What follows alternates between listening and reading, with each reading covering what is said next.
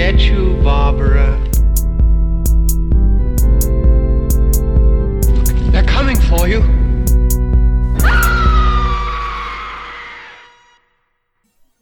Hallo und herzlich willkommen zur 46. Episode von Devils and Demons. Nach zweiwöchiger Krankenpause sind wir wieder da. Dafür aber auch wirklich mit äh, dem kompletten Wohlfühlpaket, rundum sorglos Paket. Alles da, was ihr hören wollt. An meiner Seite ist natürlich Pascal. Hallo. Aber natürlich euer Lieblingsgast ist natürlich auch wieder bei uns da. Der Multimaniac, der Macher und Schaffer von Ende mit Schrecken. André. Moin, moin. Das ist wie diese Euphorie hier. Was denn? Das ist, das ist Sonntagsgelassenheit. So er ruht sich so ein bisschen aus darauf, dass er hier so der Fanliebling ist, und dann, oh, moin, moin. Das denkst du dir doch eh nur aus, ob irgendwelche Leute schreiben so, ja, oh, super, Ey, das höre ich mir jetzt nur an, weil der Dulli dabei ist. Nach dem Halloween-Podcast haben drei Leute mich privat angeschrieben, ja. Also drei, das ist ja. Mit, mit drei da, ist viel, da, da kann ja, da kann ja Lady Gaga einpacken. Ja. ja und einer davon war Pascal. Nein. und die anderen beiden waren meine Fake-Accounts, genau. War mega so dabei, war gerne wieder. ja, ja, wir haben also wie gesagt äh, äh, zwangsläufig eine kleine Pause machen müssen, haben deswegen auch die Themen so ein bisschen hin und her geschoben. Ähm, aber das ist alles nur aufgeschoben. Irgendwo werden die Themen, die ausgefallen sind, dann nochmal eine Rolle spielen. Dazu dann beim anderen Mal mehr. Wir haben uns, wenn André natürlich schon dabei ist, ein Franchise rausgesucht, das äh, wir heute besprechen werden. Lustigerweise wieder ein Franchise, das mit H beginnt. Nicht Halloween. Diesmal soll es tatsächlich um Adam Greens Hatchet-Reihe gehen. Ähm, Pascal, Hatchet für dich war eher unbekannt vor, im Vorfeld dieser Podcast-Episode, oder? Nee, ich wusste, dass es die Filme gibt, aber ich habe sie einfach nicht gesehen. Ähm, ja, zum Teil damals, weil ich halt wusste, dass die, wenn ich sie hätte sehen können, geschnitten waren. Und jetzt habe ich sie halt mir im Original angeguckt und ja, konnte eine weitere Lücke schließen. Immer wieder schön im Zuge dieses Podcasts. André ist ja auch, glaube ich, so ein bisschen Franchise-Fan, genauso wie ich, ne? Sicher dich? Ja, Fan, in Anführungszeichen, aber ich, ich fand es immer sehr sympathisch, weil es halt einfach so wirklich also die neumodische, mal so mal so neumodische Ikone geschaffen wurde, einfach was man selten hat, zumindest welche, die sich durchsetzen. Und ähm, hab mir den ersten dann damals direkt, nachdem es im Netz dann schon ein bisschen behypt, behypt wurde unter Slasher, Splatter-Fans, äh, hatte ich den ersten dann auch direkt auf, auf ähm, DVD damals aus Österreich. Und ähm, ja, war da eigentlich direkt am Start, weil das einfach schön locker war. Ja, und der Anlass äh, für die heutige, heutige Episode ist letztendlich der ähm, Heimkino-Release in Deutschland vom vierten Hatchet-Film von Victor Crowley, ähm, der jetzt vor kurzem rausgekommen ist. Äh, könnt ihr euch also auch tatsächlich das Besondere halt, er ist tatsächlich seit dem ersten Teil der erste Film der Hatchet-Reihe, der auch wieder in Deutschland komplett ungekürzt im Kaufhaus steht. Aber zu dem Film selbst später mehr. Wir machen das Ganze natürlich so ein bisschen chronologisch ähm, und wollen mit dem ersten Hatchet-Film aus dem Jahre 2006 beginnen. Wie gesagt, ich habe schon angekündigt, ähm, ist die Horrorreihe von Adam Green. Adam Green ist, glaube ich, deshalb, der ist auch relativ beliebt in, in Fankreisen, weil er, glaube ich, so ein Typ ist, ja, wie wir drei auch. Einfach so ein Filmfan, so ein Horrorfilmfan. Gut, er ist wahrscheinlich ein bisschen talentierter als wir vielleicht, zumindest was das Filmemachen angeht. Aber das ist einer, der sich auch dachte, ich liebe Horrorfilme, ich möchte sowas selber drehen und das ist auch einer, der sehr, sehr authentisch rüberkommt, auch so auf Conventions und sowas, mit dem kann man reden, mit dem kann man sich unterhalten. Der, der ist sehr fannahe und, und, und gibt auch viel von sich preis und macht auch viele so, sag ich mal, auch Fanprojekte. Also der hat auch Podcasts am Start, der hatte seine eigene äh, TV-Serie über Horrorfilme zusätzlich zu seinen Horrorfilmen. Und was ich empfehlen kann, ähm, auch für euch beide vielleicht, ist äh, seine, seine Webserie, die er aktuell, glaube ich, auch nach wie vor dreht. Ähm, die nennt sich äh, Adam Green's Scary Sleepover. Und äh, das macht er in Eigenregie, dort lädt er sich einfach äh, ja mehr oder weniger Größen oder sagen wir mal B-Horror-Movie-Größen äh, zu sich nach Hause ein zum Sleepover, also quasi zu einer Pyjama-Party und interviewt die Leute da und quatscht die so ein bisschen über die Kindheit aus und über Horrorfilme, so Leute wie Ken Hodder zum Beispiel oder Tony Todd oder Daniel Harris und so weiter. Es ist sehr empfehlenswert, kann man sich auf jeden Fall mal angucken. Das wirkt relativ, äh, ja auch ungekünstelt und ist ja immer schön, wenn man mal so eine Sachen sieht. Ja, ähm, mhm. bevor wir genauer auf die Filme, auf den Film eingehen. Äh, erstmal, Pascal, dein Job äh, für die Leute, die Hatchet tatsächlich nicht kennen, ähm, aber kennenlernen wollen. Worum geht's in dem ersten Film? Ja, dazu doch mal gerne die klassische Inhaltsangabe. Um sich von seiner noch nicht lange zurückliegenden Trennung abzulenken, fährt Ben mit ein paar Freunden zum Mardi Gras nach New Orleans. Von der alkoholgetränkten, oben ohne Veranstaltung nicht begeistert, entschließt er sich auf Empfehlung von Bekannten, zusammen mit seinem Kumpel Markus eine Haunted Swamp Tour zu buchen. Auf dem Weg zu dieser Tour lernt er die sehr introvertierte Mary Beth kennen, welche auf der Suche nach ihrem Vater und Bruder ist. Diese sind im Sumpf verschollen und wenn es nach Marybeth geht, ist daran niemand geringeres schuld als der als urbane Legende verschriene Victor Crowley. Ich fand, fand, wie hast du es genannt? Oben ohne Veranstaltung? Die alkoholgetränkte oben ohne Veranstaltung. Sehr charmant. Ist, Ja, das, ist das ähm, nicht sogar wirklich die deutsche Übersetzung? Ich habe es einfach bei leo.org eingegeben. Ja, äh, es klingt natürlich auch schon, eigentlich, wenn man so will, klingt es nach dem, was es letztendlich auch ist, eine Hommage an, an das 80er Jahre Slasher-Kino. Das ist eigentlich auch genau das, was Adam Green machen wollte. Also er hatte vorher so, ein, so, einen kleinen, so eine kleine Romanze gedreht für 400 Dollar, wollte dann seinen ersten Profifilm drehen, hat anderthalb Millionen Dollar zusammengekratzt und dachte sich, äh, wir haben schon lange keine Horrorfilm-Ikone mehr äh, geschaffen. Das ist alles längst äh, vergangene Zeiten. Michael Myers, Freddy Krüger, Pinhead, Leatherface, äh, wen habe ich jetzt vergessen, Jason. Ähm, lass uns doch mal wieder eine neue Ikone schaffen fürs, fürs Horror-Kino und genau das war letztendlich auch sein Ziel mit Hatchet. Und äh, das ist, glaube ich, was, äh, ich weiß nicht, wie es dir ging damals, äh, André, beim ersten Mal sehen, das ist eigentlich doch was, was man als Horrorfan wirklich jahrelang vermisst hatte und wirklich sehr gerne in Empfang genommen hat, oder? Ja, ich sag ja gerade schon zu, zu Beginn, ähm, dass ja so eine Ikone halt auch lange eben gefehlt hat, wie du sagst.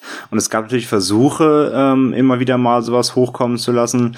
Ähm, sei es vielleicht auch irgendwie durch, durch, einen, durch einen Leslie Vernon irgendwie, aber das war ja auch eher Parodie. Aber so ein, wirklich ein, ein, eine echte Ikone, der, den man, in, ja, ich sag mal in Anführungszeichen ernst nimmt, aber ähm, der auch als das, so als, als Nachfahre eben deiner genannten ähm, gelten darf und kann, ähm, und auch angenommen wird im, im, ähm, im Fankreis. Das ist natürlich schwierig und gab es auch lange nicht mehr. Und das hat Adam Green mehr oder weniger schon hinbekommen.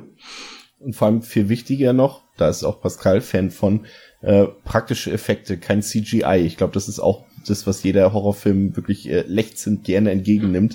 Und, und äh, das ist ja auch letztendlich auch eine der Stärken, sag ich mal, der Hatchet 3, eben diese Mhm. handgemachten Effekte, die natürlich nicht immer zu 100% akkurat aussehen oder was zum Beispiel jetzt auch bei Victor Crowley im vierten Teil diese Blutfontänen angeht, dass es natürlich nicht akkurat ist, aber das ist halt, man merkt auf jeden Fall, dass da Liebe hintersteckt und dass das jemand macht, der eben die Vorbilder aus den 80er Jahren zu schätzen weiß und, und auch Respekt vor hat sozusagen und eben nicht auf so eine Sache. Ich habe jetzt gerade gestern mir nochmal das äh, Remake angeguckt von, von das Ding, also von dem The Thing Remake und da sieht man das halt auch immer wieder deutlich. Sie haben da ein paar handgemachte Effekte drin, die sehen dann auch super aus. Und dann eine Szene später oder der Übergang geht dann direkt in CGI über und es sieht einfach Schrott aus, wenn du es zwei Jahre später dir anguckst. Und das kann halt so ein Film wie, wie Hatchet nicht passieren. Ne? Aber das ist bei, bei The Thing, beim Remake, ist auch so traurig, wenn du dir diese Dokumentationen anguckst, die gibt's ja auch auf YouTube, ähm, wie der Film hatte, halt eigentlich mal hätte aussehen sollen. Der wurde ja komplett mit, mit praktischen Effekten gedreht. Und dann sagt man sich am Ende, nee, es ist nicht zeitgemäß und hat dann CGI drüber geklatscht. Also es gibt ja eine, quasi eine Rohschnittversion nur mit praktischen Effekten, die wird aber niemals veröffentlicht werden. Und das ist so traurig. Zumal man ja auch ein paar Szenen sieht man ja auch noch, wo, wo wirklich der, wo wirklich kaum CGI drüber gelegt ist. Und da merkst du schon einfach diesen krassen Unterschied. Ja. Und Das sieht so, so organisch aus und so lebendig aus. Und dann am Ende, wo es dann wirklich ein CGI-Fest am Ende nur noch ist, da denkst du so, okay, ja, das sieht halt auch aus wie ein Resident Evil-Film oder so, ne? Ja, genau, das ist halt das Ding. Und äh, ich würde alles dafür geben, da mal den, Ro den Roh-Cut zu kriegen, einfach komplett nur mit dem praktischen. Ich glaube, das ist so nice. Und diese ganze, es gibt so eine, so eine, so eine Doku auch so da über die, über die ähm, FX-Firma, die die Effekte halt gemacht hat, die praktischen. Und du, du merkst so richtig, wenn die darüber erzählen, wie wehmütig die sind, dass das halt überhaupt nicht in, in, im Endeffekt in den Film reingekommen ist, was sie sich da über Monate hinweg da Mühe gegeben haben, das alles in Kleinstarbeit aufzubauen. Das ist so traurig. die, die, ähm, woran man auch merkt, äh, dass das eben genau, also die praktischen Effekte und diese, dieses, dieser respektvolle Umgang mit den Größen, das ist halt das, was Hatchet auszeichnet. Aber du merkst es halt auch direkt hier, wenn man sich mal so die Besetzung anguckt, ist halt auch erstmal schon mal ein Zeichen, was du setzt. Ne? Wenn du da, du sind zwar nur Nebenrollen letztendlich, aber du hast Tony Todd dabei als, ich meine, er ist der Candyman, ne? Und er ist quasi der Totengräber in Final Destination. Du hast Robert England als Freddy Krüger hier dabei, Nightmare on Elm Street, Ken Hodder, der in mehreren Freitag der 13. Filmen den, den Jason gespielt hat und auch so generell in vielen Horrorfilmen einfach ein bekannter Mann ist. Auch da in dieser Besetzung merkst du schon, okay, das ist was für Fans, ne? Absolut. Also da, Adam, da merkt man halt wiederum, wie du gesagt hast, Adam Green ist halt ein Fan. So, der ist selbst Fan, mhm. der, der, der schätzt diese Leute, der findet die nice. Und dann hat er sich halt gesagt, ja, also wenn ich schon so einen Film mache, dann trommel ich mir genau die zusammen. Das ist natürlich auch sehr passend. Ich finde es fast beim zweiten Teil war es, glaube ich, dann sogar noch, noch krasser, was er da alles zusammengetrommelt hat. Ähm, aber dazu kommen wir später noch. Vielleicht mal um ein bisschen jetzt in den Film zu starten. Also Pascal hat es eben schon gesagt. Ähm, schon die erste Szene ist eigentlich schon relativ wegweisend. Da haben wir eben letztendlich schon den Cameo-Auftritt von Robert England, ähm, der hier quasi mit seinem Sohn in den Sümpfen dort in Louisiana angeln ist und ähm, sie ja von etwas gewaltigem, sag ich mal, äh, zerstückelt, zerteilt, getötet werden auf bestialische Art und Weise.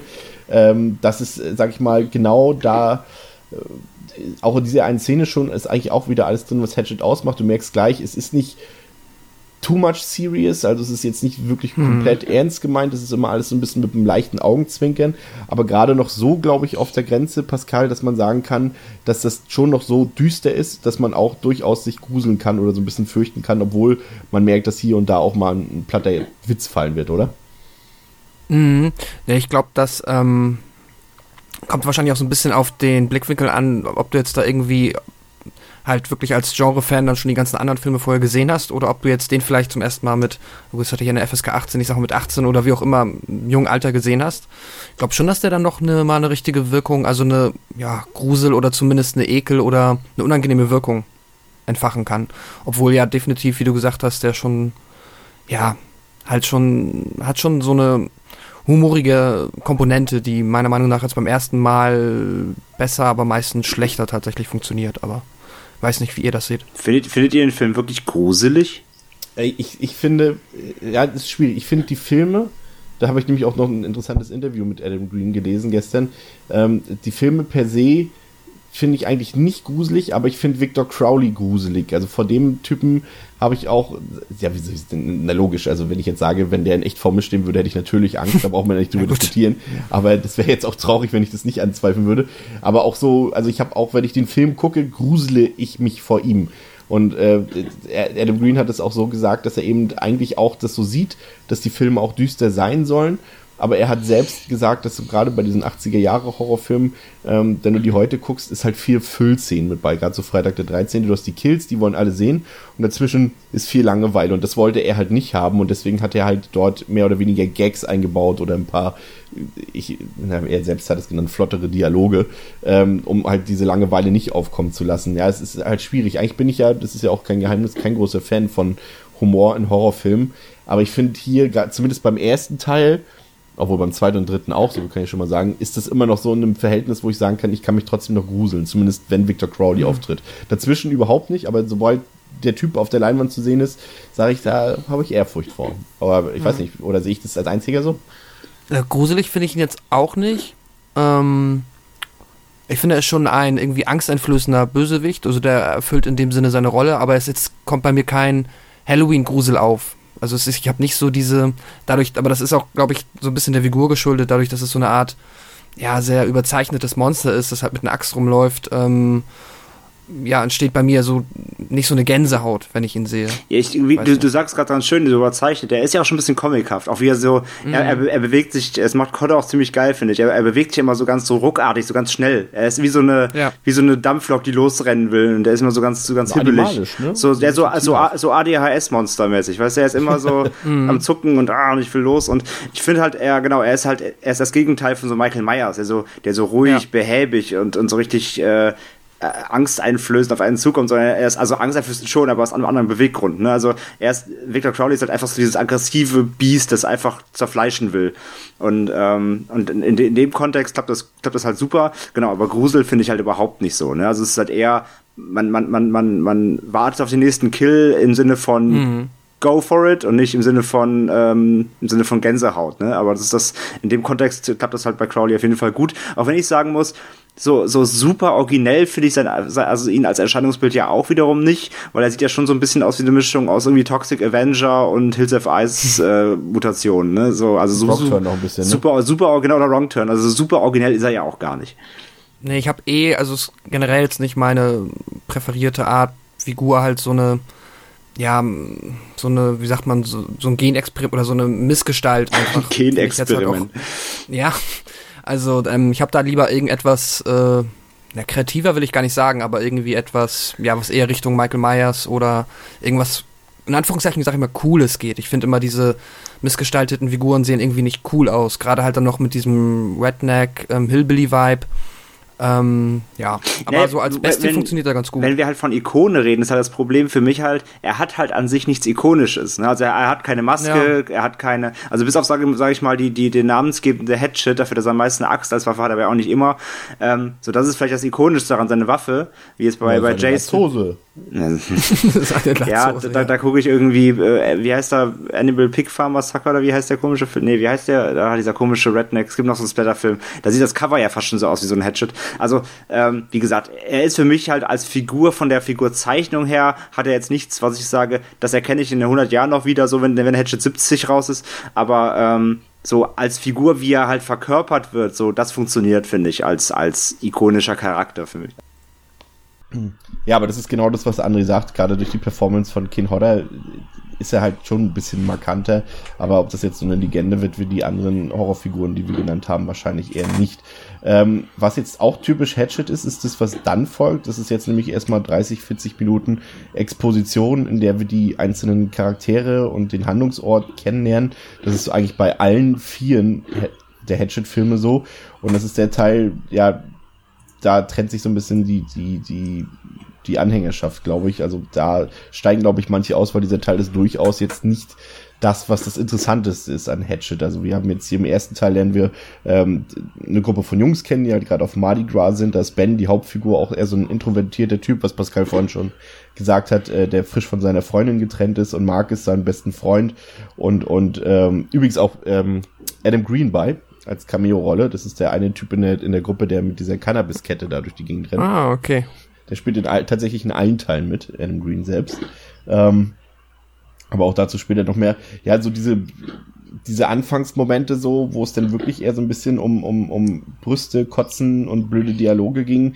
Wie fandet ihr den?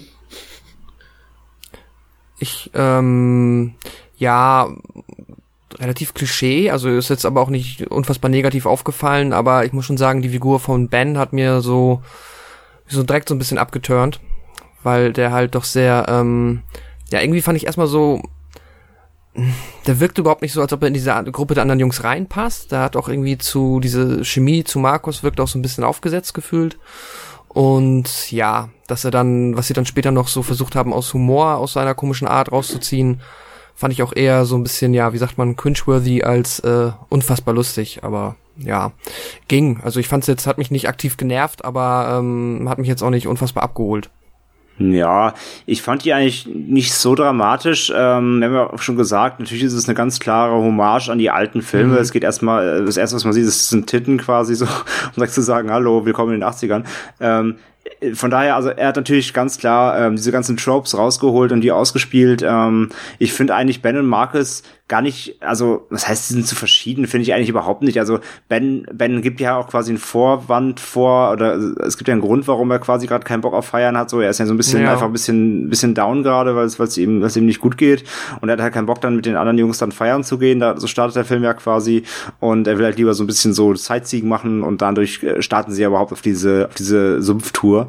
Und ähm, ja, quasi Markus als bester Kumpel opfert sich ja dann, um ihn dann zu begleiten, so. Also, das fand ich eigentlich okay. Also, es war, natürlich ist das jetzt stumpf und alles super herbeigeführt, aber ich fand das jetzt nicht, also, es ist kein Deutsch schlechter als irgendein anderer Slasher-Film Vorwand, um irgendwen mm, wo, ja. wohin zu locken, wo nachher gemeuchelt wird. Von daher. Ich mal eine Frage. Ja. Wenn, wenn, also, du hast es ja eben schon gesagt, es ist halt eine Hommage an, an die, die, die Slasher-Klassiker. Ähm, ich finde es immer, immer schwierig. Das kann ja theoretisch jeder Film, der das verwendet, sagen, ja, das ist eine Hommage und Anspielung an die, an die Klassiker. Aber macht es das dann automatisch besser? als, als, als bei den Filmen, wo man es vielleicht kritisiert hat, dass es da zum Beispiel nur um, um Bumsen und Drogen und, und äh, ein paar Kills geht, wenn man sagt, okay, ja, das haben wir alles schon zehnmal gesehen und, und, und das finden wir nicht mehr so gut, außer jetzt bei den Klassikern und bei Hatchet finden wir es dann wieder gut, weil es ist ja eine Hommage Nee, du kannst es, du kannst, ich, also so pauschal sehe ich das nie. Ähm, ich sage jetzt nicht nur, weil der Film äh, äh, Titten, Kiffen und, und Saufen hat, ist er automatisch ein guter Horrorfilm, sondern ähm, es kommt immer aufs Wie an. Und deswegen sage ich, deswegen führe ich es ja gerade aus. So, also ich fand die, äh, die, wie es aufgezogen wird, um es herbeizuführen, mit einem ganz großen Augenzwinkern, dass die auch ganz mhm. klar, so, also Adam Green zwinkert da schon öfter als einmal in den ersten fünf Minuten allein. Ähm, wenn der, wenn die Intention mir bewusst gemacht wird, in welche Richtung das führen soll und warum das gerade passiert und dem quasi Regisseur äh, merklich bewusst ist, warum er das gerade einsetzt, dann äh, nehme ich das gerne an. Ähm, wenn ihr aber einen Film das quasi aus aus Gründen tut, weil der Regisseur es vielleicht nicht besser weiß oder weil man sagt, ja, so muss ein, so muss ein Horrorfilm anfangen. So haben die früher auch gemacht. ähm, ich finde, das spürst du. Und bei, hier bei Hatchet äh, merkst du halt, dass das aus, aus, genau aus diesem Wissen getan ist, weil das das klassische Trope ist. Und andere Horrorfilme, die dann teilweise einfach nicht funktionieren, ähm, die, die machen das eben, weil sie denken, dass so ein Film funktionieren muss. So, das ist der für mich der Unterschied. Und bei Hatchet merkst du, dass es auf jeden Fall halt für die Fans gemacht ist, weil das der klassische Trope des, des klassischen Slashers ist, halt mit Titten, mit, mit blöden Sprüchen erstmal und auf geht's in Richtung Verderben so. Was, mhm. was mir gefallen hat, diese Reisegruppe, also äh, du hast es ja eben schon gesagt, äh, ähm, ähm, Ben möchte ja dann lieber so eine Reise durch die Sümpfe machen und Markus, ja, sagt dann, okay, ja, okay, du bist halt mein bester Freund, komme ich halt trotzdem mit, wir müssen dich trösten und so weiter. Und dann lernen wir ja so diese Gruppe kennen und da sind ja wirklich ein paar obskure Gestalten mit bei und, und ich finde gerade, meine Lieblingsfigur ist da definitiv der Shapiro, ähm, gespielt von Joel Murray, der da äh, den eigentlichen Privatmenschen spielt, der aber so tut, als wäre ein Filmproduzent, um dann mit äh, knackigen Mädels einen schönen Erotikfilm zu drehen, obwohl er eigentlich ein Fake-Typ ist. Das fand ich tatsächlich witzig, muss ich sagen. Also das hat mir, das hat mir gefallen. Ja, ja, der kam schon ganz gut. Ich mochte auch den ähm, Mr. Permateo, weil ich habe auch immer den Richard Wheeler, den Schauspieler, den sehe ich immer in dieser ähm, äh, aus Keine Gnade für Dad, aus so einer alten Sitcom auf jeden Fall. Da mochte ich den immer sehr, deswegen hat mich das sehr gefreut. Mhm. Und dann natürlich Tony Todd als Voodoo-Mann und, und als Reiseleiter ist er dann quasi äh, unser, unser einziger Schauspiel. Ist er der einzige? Nee, Ken Hodder ist natürlich auch noch klar, aber der einzige, sag ich mal, ähm, der jetzt nicht Killer ist, äh, Perry Chen als, als, als äh, Darsteller, der in jedem Film dabei ist, der hier unsere äh, Reiseleitung übernimmt durch die Sümpfe. Ähm, Im Bus auf, die, auf dem Weg zu dieser Bootstour äh, lernen wir dann noch Mary Beth kennen, gespielt von Tamara Feldman. Ähm, die hat ja ganz eigene Motive, das hatte Pascal vorhin schon angedeutet, warum sie dort mitreist. Sie will, ist eben die Tochter von äh, den Figuren, die von dem Fa von dem Vater, Gott, die Tochter von ihrem Bruder, hätte ich beinahe gesagt. na gut, naja, na, na, na gut, das, da, da, gar nicht unwahrscheinlich. Genau, im, im Latzhosenland weiß man nie, wer damit will. ja, genau, also im, im, Intro haben wir gesehen, wie ihr Vater und ihr Bruder äh, scheinbar ums Leben gekommen sind. Das weiß sie natürlich noch nicht. Sie weiß nur, dass sie in den Sümpfen, in die Sümpfe aufgebrochen sind und nicht zurückgekommen sind. Und das ist natürlich ihr Motiv, dort mitzufahren, weil sie keine andere Gelegenheit sieht, dort äh, hinzukommen, um Nachforschung anzustellen. Ähm, wen haben wir noch an Bord? Wir haben dieses alte Ehepaar, ähm, genau, das, was ich eben meinte, dieser ähm, Mr. Permateo heißt genau, er und ja. seine genau. Frau, genau. Ja, es ist zumindest, sage ich mal, eine, eine ganz gute äh, Mischung. Ja, die, die beiden, die beiden sind ja so der klassische Touri-Trope, ne? Ja, mit, ja. mit, mit quasi mit, mit Safari-Helm in Sumpf irgendwie so, also so ganz, genau. so richtig Hardcore-Touri. Ja, und er dann irgendwann halt so sagt so, ach, jetzt ist mal gut, jetzt komme ich hier und ich regel das mal eben und dann geht alles nach hinten los, genau. ich habe mal eine Frage, ähm, weil ich will jetzt auch nicht, es ist halt wie André auch schon gesagt hat, dadurch, dass es ja auch ein Hommage ist und da ganz viel Augenzwinkern ist, finde ich es auch irgendwie auch blöd, theoretisch jetzt ähm, sich so auf Kleinigkeiten, die halt jetzt irgendwie nicht die große Filmkunst sind, äh, sich da ja dran fest zu, also beziehungsweise das zu kritisieren. Aber das Einzige, wo ich so ein bisschen dachte, hm, das finde ich komisch, die Entscheidung vom Casting und auch wieso das gemacht wurde. Ich finde die Figur der Mary Beth irgendwie, dass das halt die Tochter von dem ja von dem ähm, Samson ist, von diesen Hillbillies, ähm, das hat habe ich irgendwie nicht abgekauft, so dass ich finde, die wirkt sehr weiß nicht, die wirkt äh, aber sehr sie, ja, kompetent und sehr. wir haben natürlich jetzt das Wissen auch aus den aus, aus Teil zwei und drei, ja. wo ja die Familienverhältnisse so ein bisschen genauer beleuchtet werden. In dem Kontext macht es natürlich für Teil eins auch wieder mehr Sinn. Aber an sich hast du recht, sie wirkt eigentlich Mary Beth eher so, als wären da alles Dullis und sie wäre die vielleicht, die aus New York kommt, aus der Stadt, die ein bisschen genau. gebildet ist und da mitfährt und nicht so, als wäre sie die eigentliche Einheimische da. Ja. Nein, sie ist halt mit sehr jungen Jahren schon in die Stadt gezogen. Fertig. ja, okay. Das ist, ja. Das stimmt. Ja, aber an sich, an sich gebe ich dir recht, ja. Und wir haben ja dann auch gleich den nächsten Trope, da kommt dann der von John Carl Büchler gespielte ähm, äh, warnende alte Mann, der seine eigene Pisse immer trinkt. Sehr guter Running Gag, wie ich finde. Ja, mega. Der dann typisch äh, so dieses äh, äh, You all get to die down here, hier, ihr werdet alle sterben und und und er wird euch schon holen und so weiter. Das ist natürlich auch Trope, das ist dann auch hier, bekommt dann auch wirklich der Letzte mit, dass es alles nicht ernst gemeint ist. Und äh, hat Büchler nicht sogar Freitag der 13. gedreht, den siebten? Ich glaube ja, ne? Also er hat auf jeden Fall Troll gedreht, das weiß ich, aber ich glaube, er hat auch einen Freitag der 13. Film gedreht. Ähm, lass mich kurz noch mal überlegen. Er hat gedreht. Ähm, aber nee, ich glaube, doch hat er einen Freitag gemacht. Ich muss gerade nochmal nachgucken. Schon, oder? Also ich weiß, er hat Ja, ja, ja. Er hat, er hat genau, er hat Troll gemacht. Er hat The New Blood gemacht. Freitag, Genau. Freitag 7 hat er gemacht, genau. Ähm, und äh, Ghoulies 3 hat er gemacht, genau. Also ganz, Oh alles ganz, ganz schlechte Horrorvorsetzungen, ja. Ja, aber, aber das ist dann auch wieder so einer, der, ist dann halt auch dabei und das ist halt das, woran man Aus, genau, aus, aus, aus Gründen. Wo man Adam Green dann einfach nur loben kann dafür, dass er diese ganzen Leute alle so an einen, einen, einen Tisch bringt, so. Dass es alles so ein bisschen so auch so, so eine Community ist, könnte man ja da meinen, wo die alle sich so ein bisschen auch gegenseitig unterstützen. Ja, und dann äh, haben wir halt äh, unseren Reiseführer, der dort äh, den Mythos von Victor Crowley so ein bisschen erklärt. Und ähm, umso länger die Bootsfahrt dann dauert, äh, desto schlechter wird auch das Wetter, also es äh, kommt ein Unwetter auf. Und ähm, Und auch diese ganze, diese ganze Bootstour allein ist ja auch der pure Gag. Also das ganze Ding ist diese, diese typische Touri-Bootstour Napping, mit so, ne? ja, ja, genau, so richtig Napping, so, ja, wenn sie jetzt hier hingucken, dann sehen sie das und erzählt irgendwelche, irgendwelche Bullshit-Stories und wo sie dann sogar welche aus dem, eben aus dem Boot sagen. Ich glaube, dann ist es auch hier der, der, ähm, das ältere Ehepaar, beziehungsweise der, ähm, wie heißt er? Ich habe schon wieder vergessen sein, ich vergesse mal seinen Namen. Mr. Pemberton. Genau, Mr. Potato, wo er auch so meint so, nein, das stimmt nicht, ich habe das vorher hier und da nachgelesen, das ist anders. Und, er, und, und so, weißt du, so typisch Klugscheiß Touris und dann er immer so als als Perry Chen als als Bootsführer so, nein, ich habe doch gerade gesagt, das ist anders und das ist mega. War das nicht, Also er sagt ja nicht irgendwie noch, war das nicht das, wo er sagt, was auf dem Sümpfen früher mal ein Friedhof war oder irgend so ein Quatsch? Irgendwie, das war das, ne? Ja, ja, und auf dem auf dem auf dem Friedhof wurden dann die irgendwie der Sumpf errichtet und bla. Ja, ja, so typische so typische Grusel Geister Stories eben, um um den um den Touris dann natürlich schön irgendwelche Schauergeschichten zu erzählen und dann kommt von hinten aus der zweiten Reihe immer nur so, nein, das stimmt aber nicht, aber ich habe das in Wikipedia gelesen. das ist halt schon sehr sehr ist halt schon sehr sehr lustig. Aber, aber hier merkt man dann auch schon direkt schon mal als Hinweis äh, für später, über so eine Witze lacht man noch, weißt du? Und, und die Witze sind dann die, die nachher bei Victor Crowley so ein bisschen fehlen. Hier ist es wirklich noch charmant, da ist der Humor. Genau, das ist, das ist es halt. Der, der Humor ist charmant und äh, du, du merkst halt so, dass jeder, jeder in, dem, in diesem Boot auch gerade voll Spaß hat, das zu spielen, weil das so richtig rüberkommt. Das ist so, alle sitzen da rum, haben richtig keinen Bock und hauen sich halt irgendwie äh, dumme Sprüche um die Ohren, ähm, während irgendwie Ben versucht an Mary Beth rumzugraben, so richtig erfolglos und Marcus natürlich. Das ist auch so, das, das finde ich halt auch so geil, dass die, ähm, weil du schon sagst, das ist eine sehr skurrile Truppe und ähm, es gibt natürlich viele an Anknüpf- und Aneckpunkte untereinander. Ne? Also Markus fährt, Markus fährt natürlich dann mega auf die zwei Pornoschnitten da ab, ähm, vom, vom, vom die, da die da das Sexfilmchen drehen wollen und so. Und alle haben so ein bisschen so eine Connection, so oder, oder haben, haben An Aneck- und Anknüpfpunkte. Das ist halt schon sehr, sehr, sehr, sehr gut gemacht. Mhm. Ja. Die Bootsfahrt finde ich auch generell. Ich finde, da kommt auch halt eine schöne Atmosphäre auf. Das, ja.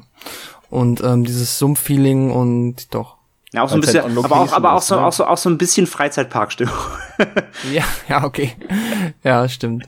Ja, man merkt halt so, es wirkt halt so, also ich finde es gut, dass es halt on location gedreht ist, auch wirklich in diesen Sümpfen und so, aber trotzdem wirkt es irgendwie nicht echt. Also genau, das, man, das, man das, weiß das, halt, dass man das was ich Film meine, genau. Ja, Hm.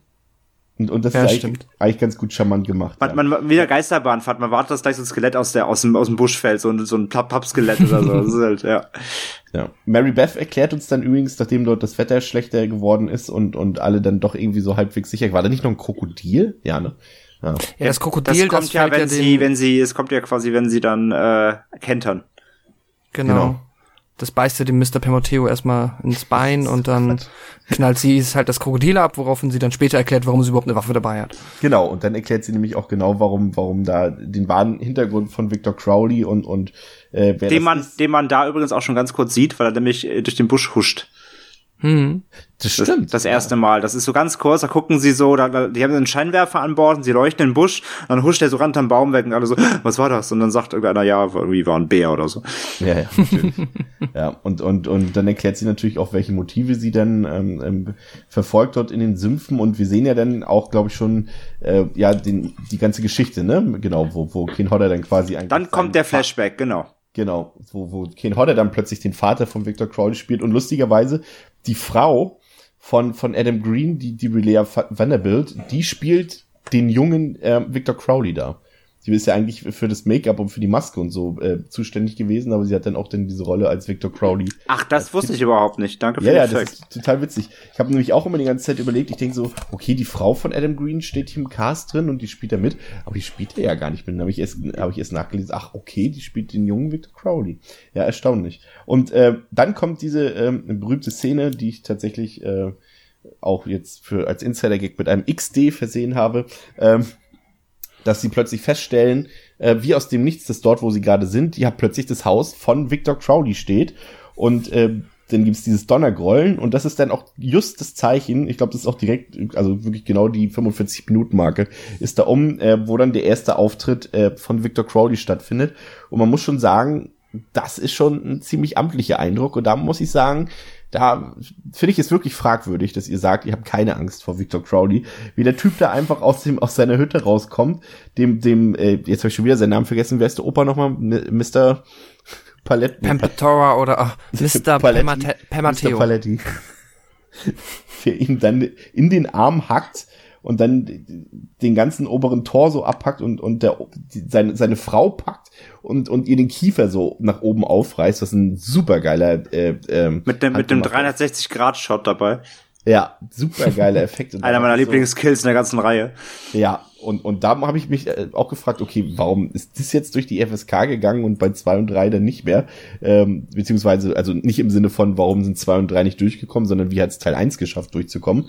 Aber das ist äh, ziemlich brutal und dann dachte ich auch so, okay, als ich das das erste Mal gesehen habe, damit habe ich jetzt wirklich nicht gerechnet, ähm, dass das jetzt so deftig wird. Aber man muss sagen, also äh, was die Special Effects angeht, schön handgemacht, das sieht einfach fantastisch aus und ist halt auch wirklich derbe brutal. Und äh, ähm, das ist dann auch wieder so ein Moment, wo vielleicht ein paar Leute aussteigen dürften aus dem Film, aber ich find's super. Und, und, und das ist dieser Moment, wo ich denke so, alter Schwede, Victor Crowley, was für ein Tier ist das denn bitte? Dass der einfach mit seinen Händen mit Leichtigkeit irgendwelche Kiefer auseinanderreißt und, und Köpfe spaltet und sowas. Und da habt ihr auch nicht gedacht, irgendwie so ein Moment, okay, den finde ich gruselig? Er guckt halt wie der von den Goonies und oder wie der ähm, Glöckner. Er guckt halt mega dumm. Und klar ist das irgendwie angsteinflößend, aber es ist halt auch, ist halt wirklich so dieses eine Bestie, ja. Aber wenn ich jetzt irgendwie Ja, es ist, es ist genau das, was du, was du vorhin gesagt hast, Pascal. Es ist halt nicht diese Gruselangst, es ist eben dieses, dieses Ehrfurcht eher. So, es ist so. genau, wie wenn ein Bär vor dir steht. Genau, da genau. grusel- Du gruselst dich auch nicht vom Bär, du hast Angst vom Bär. Genau, es ist halt, es ist halt so, so eher so der Schrecken, aber weniger Ja. Grusel, finde ich. Das ist, das ist, das ist, es ist ja kein, kein unheimlich, es ist kein, kein Poltergeist oder so. Es ist halt einfach ein, Genau. ein fucking Tier, das da irgendwelche Menschen zerreißt, so, ja. Okay, ja, stimmt. Ihr habt letztendlich mit dem, was ihr gerade gesagt habt, äh, da würde ich auch recht geben. Grusel ist es tatsächlich nicht, aber es ist Angst. Also ich finde, der Typ macht Ja. einfach Angst. ist Also, erschreckend, ja. Ja, so wie, wie so ein Tier, wie ein Bär. Ja, das stimmt eigentlich schon letztendlich, genau. Gruselig ist er ja nicht, weil er ja auch, er ist ja auch nicht subtil. Er versteckt sich ja auch nicht wie ein Michael Myers oder wie irgendwie so, dass er da erst noch stundenlang hinterm Gebüsch und man ihn schon gut außer diesem einen Moment, den André vorhin beschrieben hat, aber er Das ist aber ja auch, nicht- das ist aber auch einer der wenigen Momente, wo sowas, ich glaube sogar der einzige, wo sowas passiert. einzige, Anso ja. Ansonsten ist er einfach, rennt er immer quer irgendwo aus dem Busch und schlachtet halt alles ab. Ja. Die, ähm, ja, dann die nächste Mordszene auch gleich. Jetzt, das merkt man immer direkt so am Anfang redet man noch so ein bisschen über Story und ab Minute 45 redet man in jedem Film eigentlich nur noch über die kreativsten Kills, die da angewendet sind. der, der nächste ist dann ähm, Shapiro, den er, glaube ich, dann umbringt. Und das war, glaube ich, das, wo er den, Kopf so einmal um 360 Grad so gedreht hat, ne? Und so abgedreht hat, wie so ein Schraubverschluss. Genau. Auch ziemlich eklig. Auch sehr nett. Ja, ich mochte auch sehr den, ähm, wie er die quasi den Kopf so nach hinten weggerissen hat von der Ja. Frau von Mr. Pemateo, die er dann auch noch schnell gekillt hat. Ja, Auch das war, also das ist für mich, also das ist, da hat Andrea Nee, schon ja, das, das, der das, den, beste hatten wir, den hatten wir ja eben, genau. Das sind ja Ach so, die, ja. das sind ja die beiden quasi, das sind ja die Kick-Off-Kills, wo man dann Ja. weiß, so jetzt geht's los. So, das hatten wir eben, genau. dieser Gag, den fand ich auch ganz charmant mit diesem Dawson's Creek Klingelton. Ich weiß nicht, ob euch der aufgefallen ist. ja. Ja, ja. Ich kenne immer noch kein Dawson's Creek, sorry. Was war das? Deine Jugend in den 90ern. Wo, wo sind die hin, die Jahre? Wo sind die hin? Was hast du Samstagnachmittags gemacht früher? Ah, wahrscheinlich draußen gespielt. Ja. Ich habe Fernsehen geguckt. Ich habe auch Fernsehen geguckt. Gut für euch. die, die, die nächsten Kills sind ja dann eigentlich auch nicht weniger deftig. Also ich finde, dann ist ja von Jenna, das mit diesem Schleifgerät, das war auch so richtig übel. Also ich muss schon sagen, also, also ganz ehrlich, also wie gesagt, ich, ich finde es ja gut, dass die FSK ab und zu mal einen guten Tag hat. Aber, aber ganz ehrlich, kannst du das nachvollziehen, André, warum jetzt ausgerechnet dieser Film? Nein, es ist halt vor allem völlig absurd, hast du gerade selber gesagt. Der erste kommt durch, zwei und drei äh, nicht und vier dann wieder ja. Also es ist, natürlich hat sich jetzt in den, in den ganzen Jahren seit dem Release, ich meine, das waren jetzt auch wieder vier Jahre vom, vom dritten zum vierten, natürlich äh, wandelt sich ja auch bei der FSK was und so weiter, aber das ist halt so Hanebüchen. Also das ist eigentlich wieder ein super, super Beispiel, ein Fallbeispiel, wie wie wie Hanebüchen oder wie wie zufällig diese diese diese Ratings sind. So jeder, also alle vier Hatchets haben jetzt mal abgesehen von der restlichen Gesamtqualität, aber von den Kills her sind die alle deftig und haben alle richtig krasse Dinger drin und ähm, ja, wie gesagt, und dass man da halt so unterschiedlich entscheidet, das ist, das zeigt ja nur, da muss, wenn du, da muss einfach jemanden sitzen haben, gerade bei der der FSK an dem Tag, der Bock hat, das durchzuwinken, so, dann ist es so. Also das ist eigentlich total absurd. Aber da ist doch jetzt nur geschnitten durchgekommen, oder irre ich mich? Nee, nee, der erste war tatsächlich uncut. Also den kriegst du Wirklich? findest du tatsächlich auch in der Gabelbox für 5 Euro. Der ist äh, uncut und uncensored, aber halt nur der erste und der vierte. Und zwei und drei sind halt irgendwie um 10, 15 Minuten gekürzt oder so. Okay. Also es ist wirklich verwunderlich. Das ist so ein bisschen so, passt auch so in diese Wrong Turn 1, ist ab 16. Genau. Also da, manchmal haben die irgendwie, ja, vielleicht manchmal die richtigen oder eben die falschen Leute sitzen gehabt. Das ist dann Ansichtssache. Aber ja, Ja, aber so ein bisschen Konsistenz wäre ganz nett, zumindest innerhalb des gleichen Franchises dann, ne? Ja, aber ich sag mal so, für den, für den Filmliebhaber, für den deutschen Filmliebhaber ist es schon ganz nett, wenn man mal einen so einen Film auch mal für 10 Euro kaufen kann und nicht für 50 Euro Mediabook oder so. Also das ist schon ganz gut, wenn auch mal ab und zu was ungekürzt durchkommt. Ähm, die, aber es geht auch weiter. Ich fand auch die anderen Sachen, wo er von, von, der, von Sean dieses, äh, den Kopf mit der Schaufel abtrennt. Das sind alles so, so krasse Sachen, weil sie auch wirklich, und da kann man auch wirklich nur loben, also das ist ja fast in bester Tom Savini-Manier, äh, die Effekte da, also ähm, ist letztendlich das Highlight des Films, ne? Die Spezialeffekte. Ja, die sind, Ja. die sind, die sind top. Da gibt's nichts zu meckern. Das ist, aber wie gesagt, auch immer so schön, so schön fast Comic-Relief-mäßig so, er zerhackt gerade irgendwen. Dann gibt's immer diese Einstellungen, wo einfach irgendein random Baum gefilmt wird, wo dann einer mit einem Eimer so Blut gegenwirft Das ist sogar irgendwie. die, ich habe mir das, ist so angeguckt, das witzig. ist sogar immer die gleiche. ja, ja, das sind, die- die, die gibt's sogar, also die sind sogar filmübergreifend teilweise dieselben.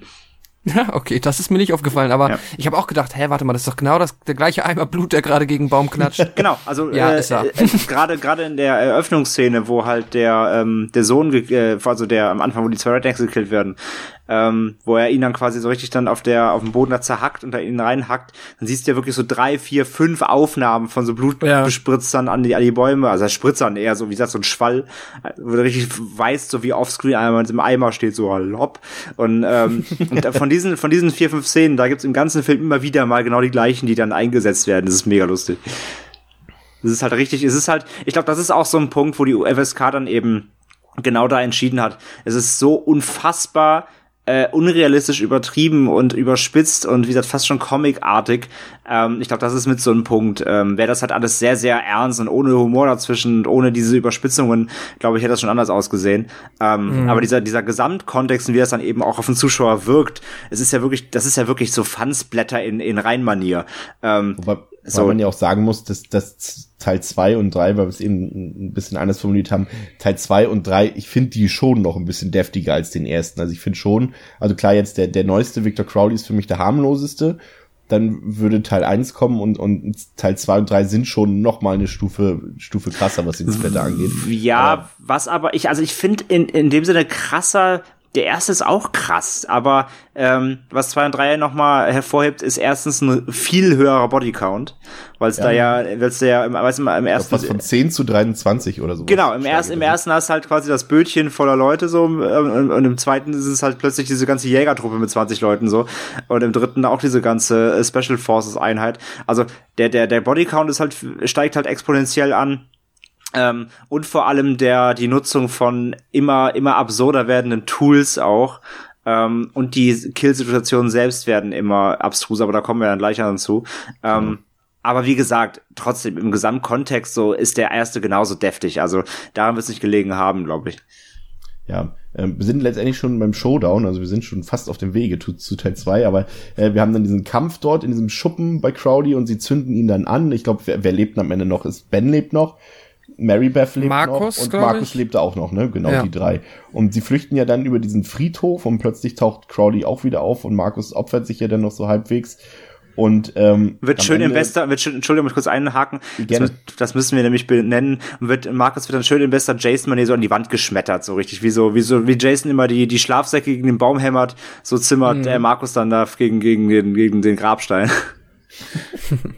Ähm, Genau.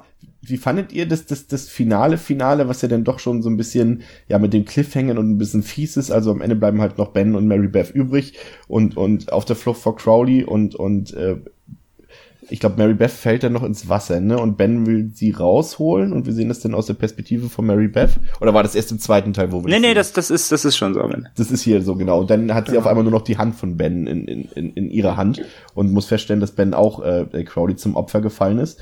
Und Mary Beth taucht dann auf und dann ist der Spaß auch noch 75 Minuten ohne Credits erstmal vorbei. Ähm, Lieb ich übrigens, lieb ich übrigens, ist ja auch quasi auch ein, ein- nicht ein Running Gag, aber ein Running Trademark. Motive, ein Trademark, wie die Filme immer so schön abrupt enden. So einfach zack, Ende. ja. Ja. Wenn man Ähm, beim ersten Mal hätte man noch denken können, das Geld ist ausgegangen. Vielleicht war es auch so. dann, dann hat man sich gedacht, okay, beim zweiten und dritten müssen wir es dann auch so machen. Sonst damit die fällt, Leute eben nicht sonst fällt, es sonst fällt's auf. ausgegangen. Genau. Ja. Ähm, nee, ich fand das Ende eigentlich ziemlich cool. Ähm, es hat aber echt auch schon krasse Jason, äh, also Freitag 13. 1 Vibes, ne, so ein bisschen natürlich. Ja. Auch hier wieder klassischer, klassischer Einklinker, so, äh, zwar nicht ins Boot, also nicht, nicht aus dem Wasser gezogen, aber quasi ins Boot gezogen, mehr oder weniger. Ähm, ja, aber ich fand das eigentlich ganz, ganz, ganz stimmig und ich mochte halt, dass, dass, dass, dass, dass der einfach so, bapp, Ende. So, so, so krass wie er halt diese letzten, also die letzten, so krass wie er diese Splatter zweite Hälfte durchgezogen hat, so erbarmungslos, so kurz und knapp ist er auch einfach geendet. Und das fand ich irgendwie ganz, ganz nice. Muss Ja. man ja auch, muss man ja auch mal loben, wenn so ein Film einfach auch mal sagt, hier nach, nach einer und einer Viertelstunde ist ja einfach Feierabend, weil wir haben nichts mehr zu erzählen. Warum sollen wir euch hier noch langweilen mit irgendwelchen Füllszenen? Wir haben alles gesagt und alles gezeigt. Muss man ja auch mal hoch anrechnen. Gerade ich als Fan kurzer Filme äh, freue mich da besonders drüber. Ja. ja gut, klar, es ist schon, also Cliffhanger ist es ja trotzdem, das heißt, weil ein Cliffhanger ist es ja jetzt, es wäre jetzt wahrscheinlich schon für viele, die damals an dem Kino waren, interessant gewesen, was jetzt mit ihr passiert. Mm, aber ich find's auch so besser, als jetzt irgendwie noch zu einem gekünstelten Ende zu kommen, wo du dann für eine Fortsetzung wieder entweder alles noch komisch hättest umschreiben müssen oder das halt noch affiger gestalten müsstest. Ist halt, ja, so ein bisschen wie in einer Serie halt die perfekte Art, den Film zu beenden, um sich halt die Möglichkeit einer Fortsetzung ja, offen zu halten. Genau, vor allem das Offenheit ist ja der Punkt, weil Adam Green konnte natürlich jetzt nicht wissen, ob der Film Nee. erfolgreich wird, Ja. ob er die Möglichkeit bekommt, eine Fortsetzung zu drehen. Aber so hat das natürlich eben äh, sich die Möglichkeit zumindest selbst gegeben. Genau. Die, ähm, ja, resultieren wir das Ganze mal, den ersten Film. Also letztendlich, äh, ich, also ich finde find den Film tatsächlich wirklich gelungen, den ersten Film. Ähm, weil ich, also ich, er, letztendlich macht er all das, was ich an so Slasher-Filmen, ich liebe Slasher-Filme und der macht alles, was, was damit zu tun hat. Er hat äh, nackte Tatsachen, er hat Blut, er hat Rock'n'Roll, wir haben ja noch gar nicht drüber geredet, wir Beispiel Marilyn Manson auch im Soundtrack und so viele Soundtrack-Lieder gibt's jetzt nicht, aber zum Beispiel bei denen im Intro ist er jetzt auch, sag ich mal, Marilyn Manson ein namhafter Typ, das macht ja auch mal noch so ein bisschen Eindruck oder macht den Film so ein bisschen wertiger, wenn man denkt, oh, hier ist ein bekannter Künstler am Soundtrack beteiligt und so weiter. Und das ist alles so auf Retro getrimmt und das macht wirklich Spaß. Die Erzählung ist jetzt natürlich nicht frisch und auch nicht besonders kreativ, aber ich finde, sie ist halt amüsant und deftig gleichzeitig. Also es ist so, hier in diesem ersten Film langweilt mich diese Exposition, also dieses Charakter kennenlernen und diese Bootsfahrt und so langweilt mich überhaupt nicht. Ich finde die eigentlich wirklich charmant und witzig und es sind gute Anspielungen drauf auf die, auf die Slasher-Klassiker. Ähm, ich finde die Darsteller okay. Also ich finde jetzt, sag ich mal, klar, wenn man jetzt Robert England sieht oder Tony Todd und so weiter und Ken Hodder, da freue ich mich immer drüber, aber ich sag mal jetzt, die anderen Schauspieler, die sind in Ordnung. Also ich finde jetzt nicht, dass die jetzt besonders herausstechen oder so, eher so alles mittelmäßig, aber ihre Figuren sind so relativ sympathisch, weil sie halt auch simpel gehalten sind. Also die ecken jetzt auch nicht großartig an. Also man kann Mary Beth gut finden, man kann Ben gut finden, man kann Markus gut finden. Die nerven jetzt nicht und die anderen Leute wie Shapiro und so, die sind ja dann halt auch schnell weg. Und selbst dieses ältere Ehepaar, ich habe schon wieder den Namen vergessen, ich nenne sie jetzt wieder. Jetzt nenne ich sie Mr. Per Matteo. Sie? Die Matteo? Per Matteo. Achso. Es ist viel zu oft Nenn, gesagt. nenn das ihn einfach, der Typ heißt Jim, nenn ihn Jim. Jim. Die sind ja auch nicht unsympathisch. Die sind zwar Kanonenfutter, aber die sind ja nicht unsympathisch. Das ist ja in den anderen Teilen nachher schon ein bisschen anders. Nee, im, Ge im Gegenteil sogar, ganz kurz, sorry, dass ich unterbreche, aber also im Gegenteil sogar, weil wie gesagt, habe ich ja vorhin erwähnt, äh, im Boot, wo er ihm immer, wo, wo er quasi bei der Tour immer ins Wort fällt, sagt, nee, das ist aber nicht so. Ich finde eher, dadurch wird er sogar sympathisch, weil ich finde, Perry Chat ist halt eher sogar der Unsympath, weil er halt so dieser, du, der ist halt so der Rip-Off, ähm, Touri Assi, der, der genau weiß, was er für eine Scheiße macht und kriegt dann noch so Feuer. Und das, das dadurch wird er sogar, dadurch wird der Jim sogar eher sympathisch, war nicht sogar. Das stimmt. ähm, ich würde sagen, also ich, ich finde jetzt nicht, dass es ein großartiger Film ist. Ich finde auch nicht, dass es ein sehr guter Film ist. Ich finde einfach, dass es ein ganz guter Slasher-Film ist und der gehört für mich auch zu den besten Slashern der letzten 10, 15 Jahre. Was nicht unbedingt ein Qualitätsmerkmal ist, weil nicht so viele gute Slasher in den letzten 10, 15 Jahren rauskamen. Ich finde so für den ganz großen Schritt fehlt mir so der richtige Witz, wo ich sagen kann, so sag ich mal, wenn es ist keine richtige Horrorkomödie, so jetzt wie Shaun of the Dead zum Beispiel, wo man dann auch wirklich richtig gute Gags hat, wo man auch sich wirklich teilweise schlapp lacht. Das fehlt so ein bisschen, also um das zu sein. Und und und Slasher-mäßig fehlt, es fehlen halt auch ein paar Sachen, so dass er jetzt wirklich ein perfekter Slasher ist. Aber der ist halt ein Fansblätter-Film und das macht er Spaß und zieht es vom Anfang bis Ende durch und, und hat eine super Länge für mich aus meiner Sicht. Überragende Spezialeffekte, handgemacht alles, ähm, macht Spaß. Also ich würde dem für mich persönlich dreieinhalb Sterne geben. Wie seht ihr den Film? Ich lasse André mal den Vortritt. Okay. Ist auch mal an den Gecken. ähm, ja, kann ich mich in weiten Teilen eigentlich nur anschließen, was du jetzt gesagt hast. Ähm, für mich funktioniert der Film eben genau aus dem Grund, er, er habe ich eben eingangs schon gesagt, ähm, Adam Green weiß, was er hier tut. Er ist, er ist Fan, er macht einen Film quasi von, von Fans für Fans, ähm, holt sich dafür halt ein Ensemble ran, das auch durch, bei Fans be eben bekannt ist ähm, und zieht das eben einfach genauso durch. Er weiß halt, dass er kein, kein, er das Rad hier nicht neu erfindet, sondern er, er reitet eher auf dem Rad rum. Also er nimmt genau die Tropes, die es gibt, wandelt sie geschickt, weil ich finde ihn einfach erst, er beweist schon, dass er da einfach ein Händchen für hat. Er setzt sie gut zusammen, äh, macht sympathisch, die Charaktere funktionieren untereinander, auch wenn sie nicht alle nicht die Hells natürlich sind und auch jetzt nicht irgendwie, ähm, auch hier wieder das, also er, er weiß genau, dass er hier keinen kein Charakter erschaffen wird, der, der, der irgendwas prägen wird, so. Es, es ist alles in seinem kleinen Kontext, der Film wirkt stimmig, aber er wirkt eben, ob er in Adam Greens Gehirn irgendwie stattfindet, so. Er hat genau alles zurechtgemalt, wie das alles funktionieren wird und es klappt dann auch genauso. Und, ähm, ja, baut ihn eben sympathisch auf, um dann eben sie komplett eben ins, ins Kanon, ins, als Kanonenfutter da in For Crowleys Axt äh, äh, rennen zu lassen.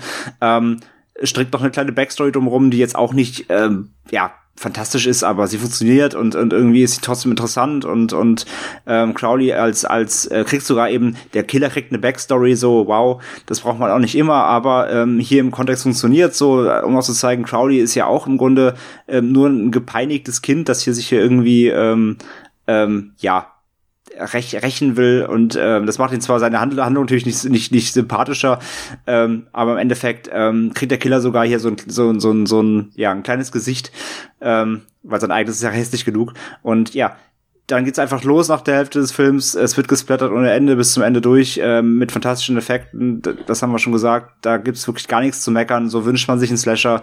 Ähm, kein, keine billigen CGI-Effekte, die da irgendwas ruinieren, sondern alles schön äh, handgemacht, am Originalset gedreht und ähm, ja, einfach ein sympathischer Film, ähm, wo man merkt, dass der Macher genau wusste, was er hier erzielen will, dass er auch erreicht hat und ich schließe mich da ebenfalls mit dreieinhalb von fünf an. Ja.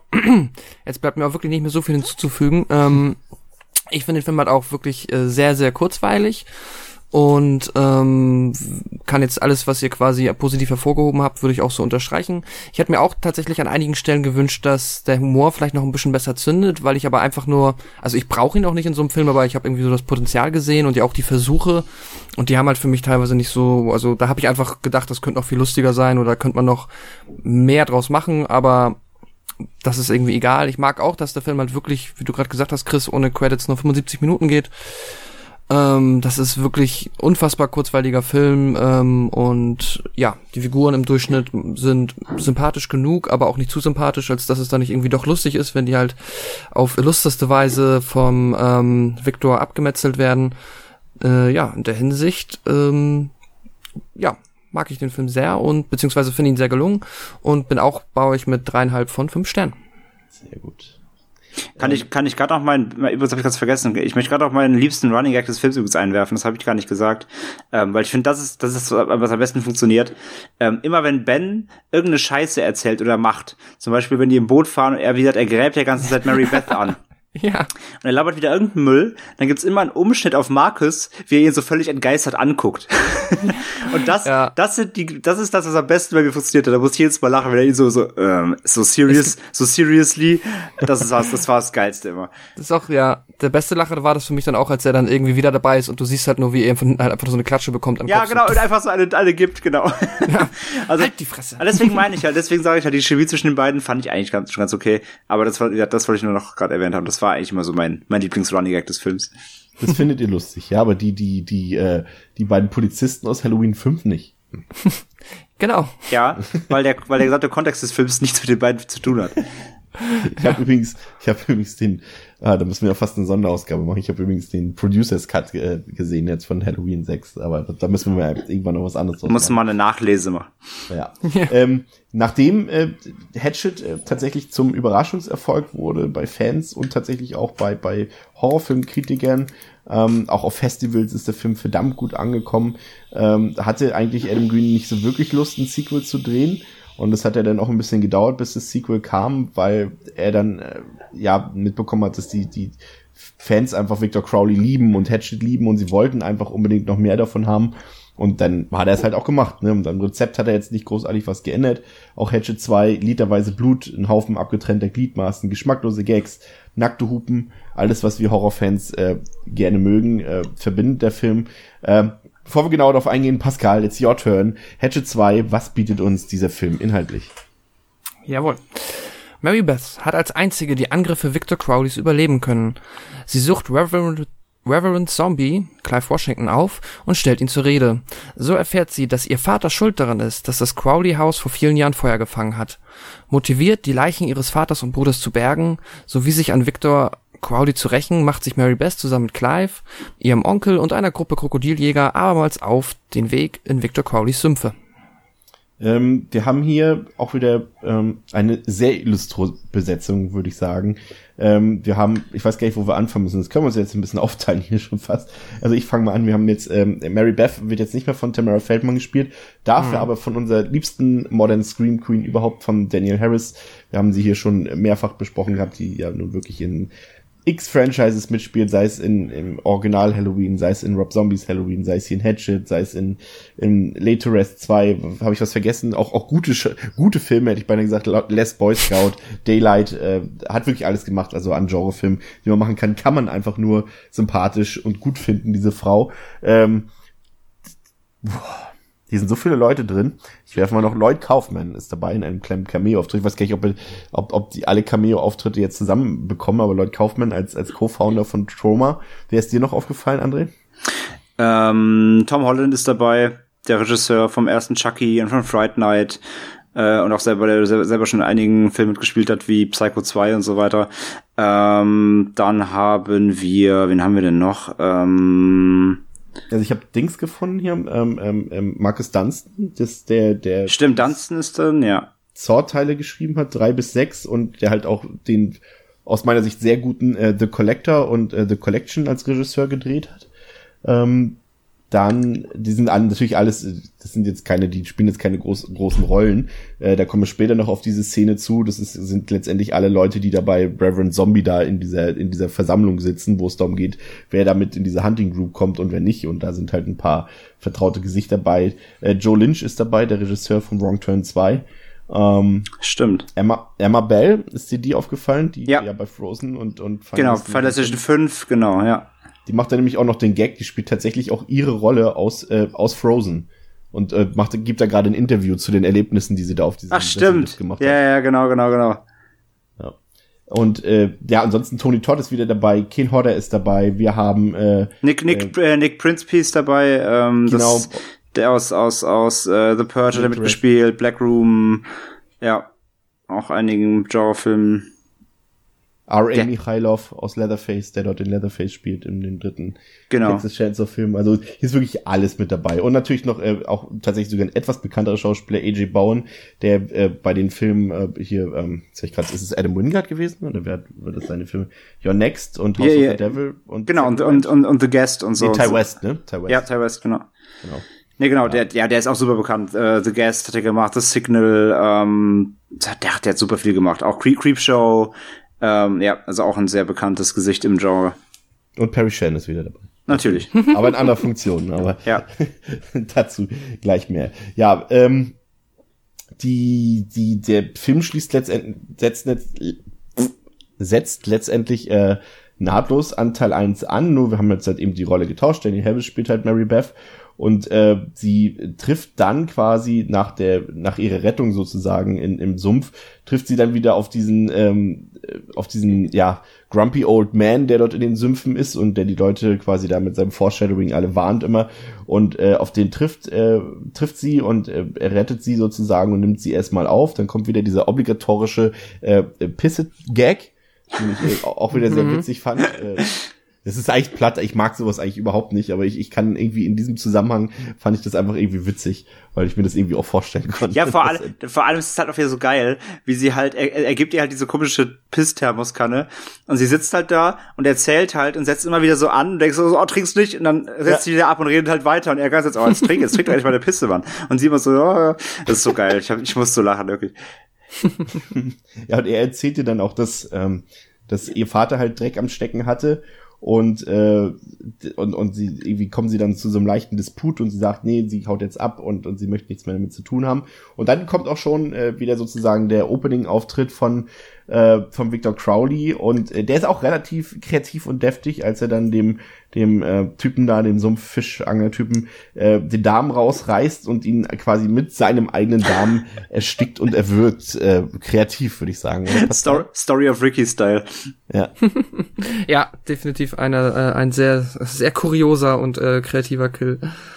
Doch, hat mir generell auch gut gefallen, dass der nochmal ähm, aufgetaucht ist und hier nochmal so ein bisschen Screentime bekommen hat. War Ich- eine sehr schöne Eröffnung. Ich mag's eh total, dass der Film wirklich so nahtlos weitergeht. Also wirklich so, als ob du wirklich einfach, als ob ein Umschnitt wäre zwischen den beiden Filmen und es geht direkt nahtlos weiter. Das finde ich Du mega. kannst, du kannst halt wirklich, wenn du die Opening, also wenn du die, einfach die Credits rausnimmst, die Opening Credits und die End Credits und die aneinander schneidest, dann hast du einfach so einen äh, knapp dreieinhalbstündigen durchgängigen Horrorfilm, der wirklich komplett Take an Take sozusagen an, anknüpft. Genau, also die, die ersten drei kannst du, kannst du komplett zusammenschneiden. Das ist halt, finde ich wirklich cool gemacht. Und, da, und dadurch wird ja auch bewusst, erstens, da kommen wir auch am Ende von beim dritten nochmal zu dann, aber das wollte ich auch schon mal trotzdem, bevor ich es nachher vergesse, ähm, das finde ich halt so geil, weil dieser ganze, diese ganze Reihe, also die erste, die Trilogie, die erste, die wird mal ausgenommen, die spielt, die spielt ja nur so an zwei Tagen. Also in, Ja. in, Ja. in Filmtime. Und das fühlt sich halt so geil an, weil das halt so ein abgeschlossenes Ding ist, so. Das, deswegen, ja, deswegen macht auch halt vieles dann Sinn, was in anderen Filmen unsinnig wäre. Aber da das hier so nahtlos übergeht, ist es halt quasi wirklich nur anderthalb, so anderthalb Tage oder zwei Nächte und ein halber Tag spielt das Ganze ja nur, dieses ganze Konstrukt der Trilogie. Und das funktioniert halt dadurch super. Was, was, was, was ich gut finde, ist, dass dann, also ähm, sie geht ja dann zu Reverend Zombie zurück und, und er erzählt ja dann auch wieder so ein bisschen was aus dem Background von Crowley. Da kann ja unser Inhaltsexperte Pascal gleich nochmal kurz diese, hat die irgendeiner verstanden, diese Geschichte? Also ich fand das irgendwie sehr, das, da, da muss ich sagen, also ich habe sich schon verstanden, was da erklärt wird mit, mit, mit dieser, ähm, mit diesem Kind und mit dieser Frau und dass sie, dass er ja quasi eigentlich fremd geht, weil seine Frau da halt beim Sterben liegt und so weiter. Das fand ich ein bisschen too much für eine Background Story eigentlich schon. Das war wieder irgendwie zu viel, weil es auch nicht besonders spannend erzählt wird. Ja. Der, der, Sorry. der, ja, sorry. Warte kurz, äh, der Punkt, der mir dann gefällt und der das Ganze dann auch für mich logisch macht in seiner Unlogik, ist dann halt, dass das Zombie erklärt, dass das äh, Victor Crowley halt so ein Repeater ist sozusagen, der quasi ähm, diese Angst und Erlebnisse, die er damals durchstanden hat, immer wieder aufs Neue erlebt, Tag für Tag und sozusagen aus Trauer über den Verlust seines seine seine Angehörigen sozusagen ähm, immer wieder die Leute umbringt. Und das so wird dann halt erklärt, warum das alles immer weg ist dort. Also die gleichen sind ja nicht weg, aber warum, warum Crowley halt immer wieder da ist, obwohl umgebracht wird. Also hier das, was quasi Michael Myers zum Beispiel nicht hat und was Jason nicht hat, so eine Erklärung, wird hier einfach logisch gemacht. Victor Crowley ist sozusagen eigentlich ein wiederkehrender Geist. Und das ist zwar eigentlich natürlich dumm, aber ich finde, damit, mit dieser Erklärung hat er eigentlich alle unlogischen Sachen für sich schlüssig erklärt wiederum. Also versteht ihr, was ich meine? Also ich finde es an sich ist es natürlich Schwachsinn, aber alles, was so an unlogischen Sachen passiert, wird durch diese Erklärung hier, Victor Crowley ist ein wiederkehrender Geist, einfach so erklärt. Und man muss sich dann auf so eine Sachen wie Logik nicht mehr konzentrieren. Sollte man eh nicht. Aber du wolltest was sagen, André? Ähm, nee, sorry, wollte ich nicht jetzt zwischen ins Wort fallen. Ähm, genau. Also an sich gebe ich dir recht, ja. Er, er hat halt quasi so, ein, er hat so seinen Respawn Button so, deswegen, also von der Erklärung her finde ich das auch echt okay. Das, das kann man schon so machen, dass man sagt halt so, ja, diese, diese, diese Trauer und Wut treibt ihn an, das immer wieder durchleben zu müssen. Dadurch ist er auch so eben so wütend und will alle töten. Finde ich völlig legitim für so eine, für so einen Horrorfilm das so zu erklären. Absolut okay, da müssen wir nicht über Logik gar nicht reden. Ähm, was ich schon deswegen gerade ins Wort fallen wollte, weil das, das fand ich wirklich wiederum ein bisschen nervig. Und das heißt nervig, aber das war so ein bisschen unstimmig, dass die quasi die, ähm, die, die Frau von Crowleys Vater, die ja quasi im Sterben lag, ähm, dann ja noch mal quasi so nach dem Motto, sie stirbt und äh, so und, und und der Vater kann dann mit seiner Affäre endlich äh, zugange sein und dann plötzlich so, ah nee, sorry, bin noch gar nicht tot, erst verfluche ich euch noch. Ja. so, das, dieses Ding so, also quasi, dass dass dass ähm, dass die die die sterbende Frau vom Vater von Crowley quasi die die die die Affäre verflucht äh, das fand ich so, wie, wieso kann die plötzlich jemanden verfluchen? Nur weil die da ein Redneck im Sumpf ist oder was, hat die jetzt irgendwie, mhm. kann die jetzt Leute verfluchen oder was? Also das, das, das war halt so, okay, wir reden, wir reden von Horrorfilmen, wir müssen nicht immer über ja, aber es war halt deplatziert. Das war, aber halt das, wirklich, das aber, war wirklich in sich unstimmig in dem Moment einfach. Genau, das, das, das wirkte irgendwie dämlich so auch, dass hier nochmal dann so steht so, ha, ich bin gar nicht tot, obwohl ich gerade irgendwie super krassen Krebs habe und eigentlich schon längst im Sterben lag seit Monaten irgendwie. Das war irgendwie alles so, ja komm, übertreib's nicht. Also das war so ein kurzer Moment, wo ich sagte so, äh, aber ansonsten die Erklärung an sich stimme ich dazu, ähm, die kann man vollkommen durchgehen lassen.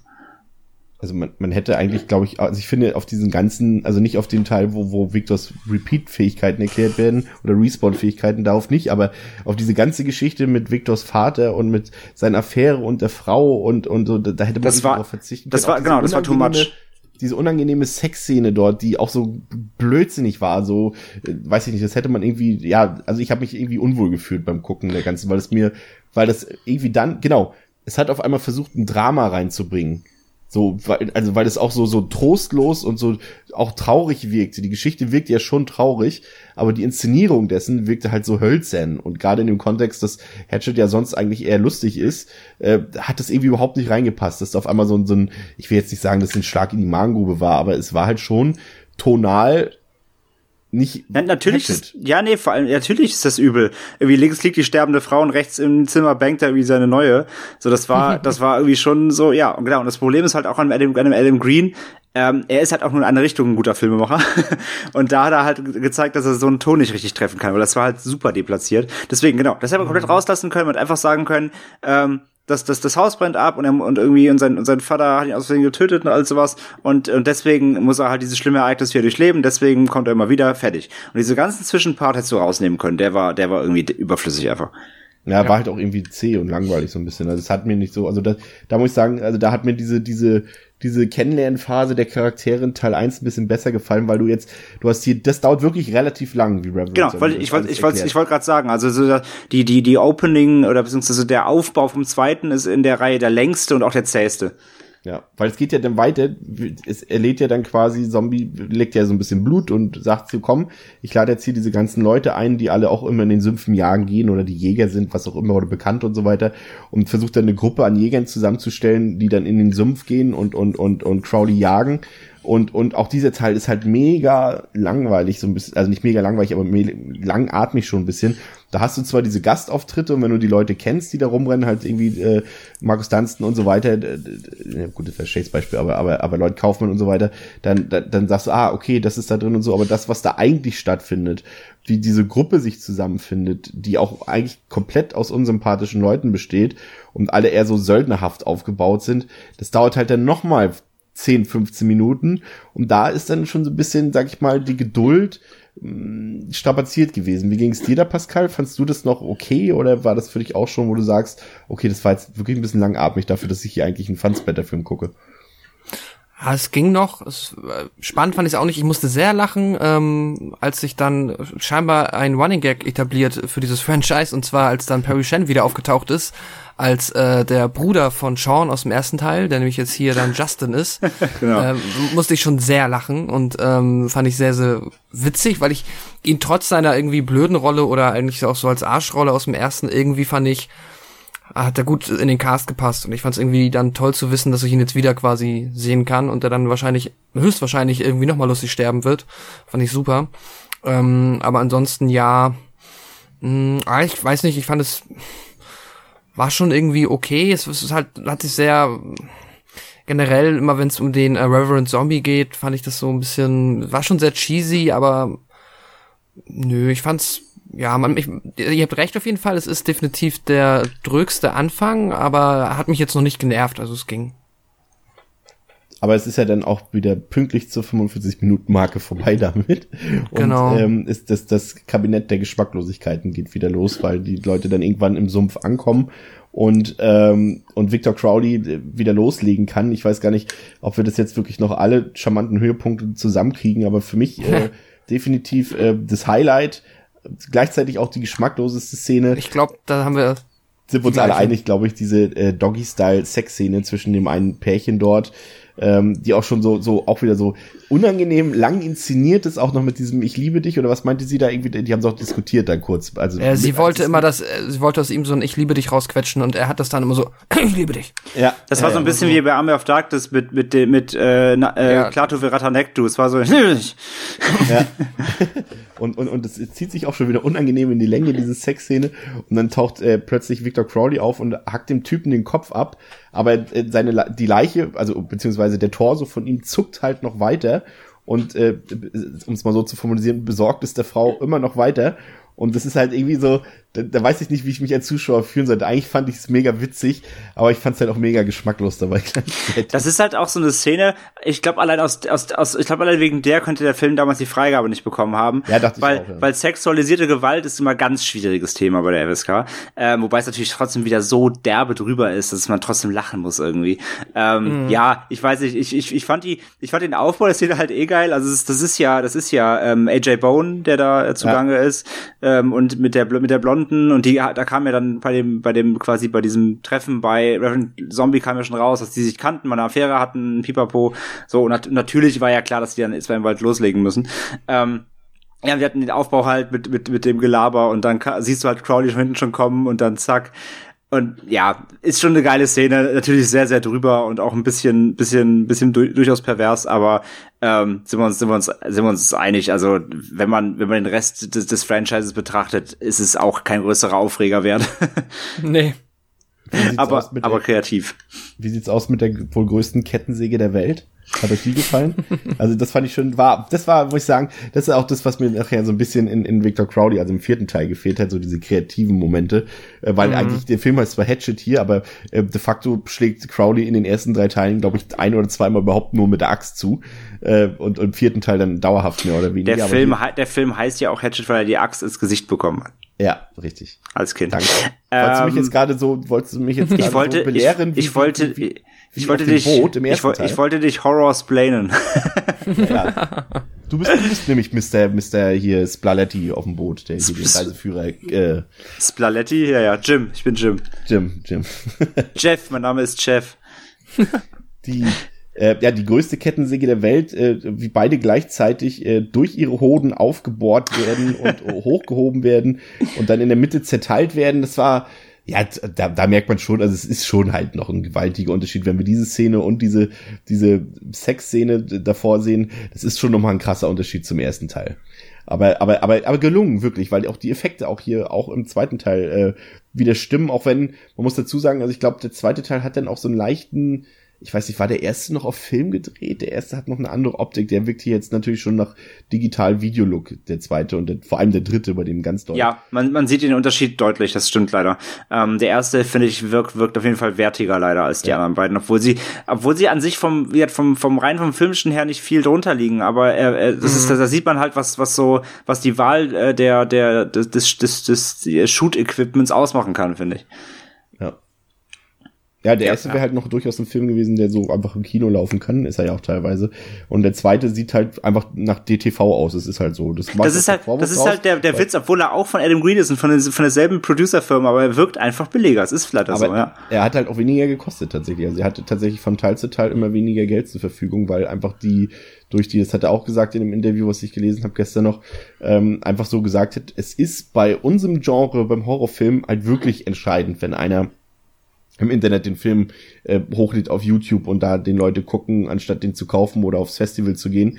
Und, und, und irgendwann die Leute investieren halt nur noch in die großen Blockbuster und die Indie-Filme kriegen halt immer weniger ab. Und da hat er gesagt, deswegen hat er auch darunter gelitten. Deswegen hat er auch nach dem dritten Teil gesagt, nee, jetzt erstmal nicht mehr. Aber da kommen wir auch später noch zu. Aber es ist halt schon, man sieht halt, wie du es gesagt hast, das Equipment. Das finde ich immer ein bisschen schade, weil dieser DTV-Look, ist halt immer schon so ein gleicher Stimmungskiller. Also du mhm. hast dann, merkst dann schon gleich, okay, dass sie ist nicht mehr on Location gedreht, das ist, ist eine Kulisse, was man auf Film nicht immer sofort sieht, weil das einfach ein bisschen wertiger, wie André schon sagt, wirkt.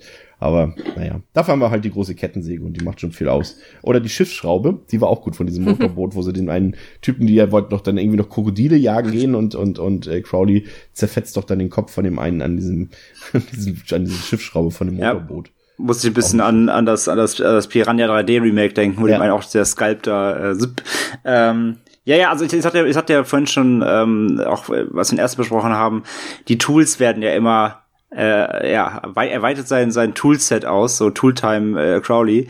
Und ähm, ja, mochte ich. Also das äh, würde er quasi durchgehend mit, mit einer mit einer Axt durch die Gegend rennen, wäre es vielleicht irgendwann ein bisschen drüber geworden. Äh, deswegen finde ich das ganz okay. Klar, diese Art, diese Kettensäge ist maßlos übertrieben und völlig Hanebüchen, aber auch hier sieht man eben wieder diesen typischen Comic-Relief-Übertreibungsstil.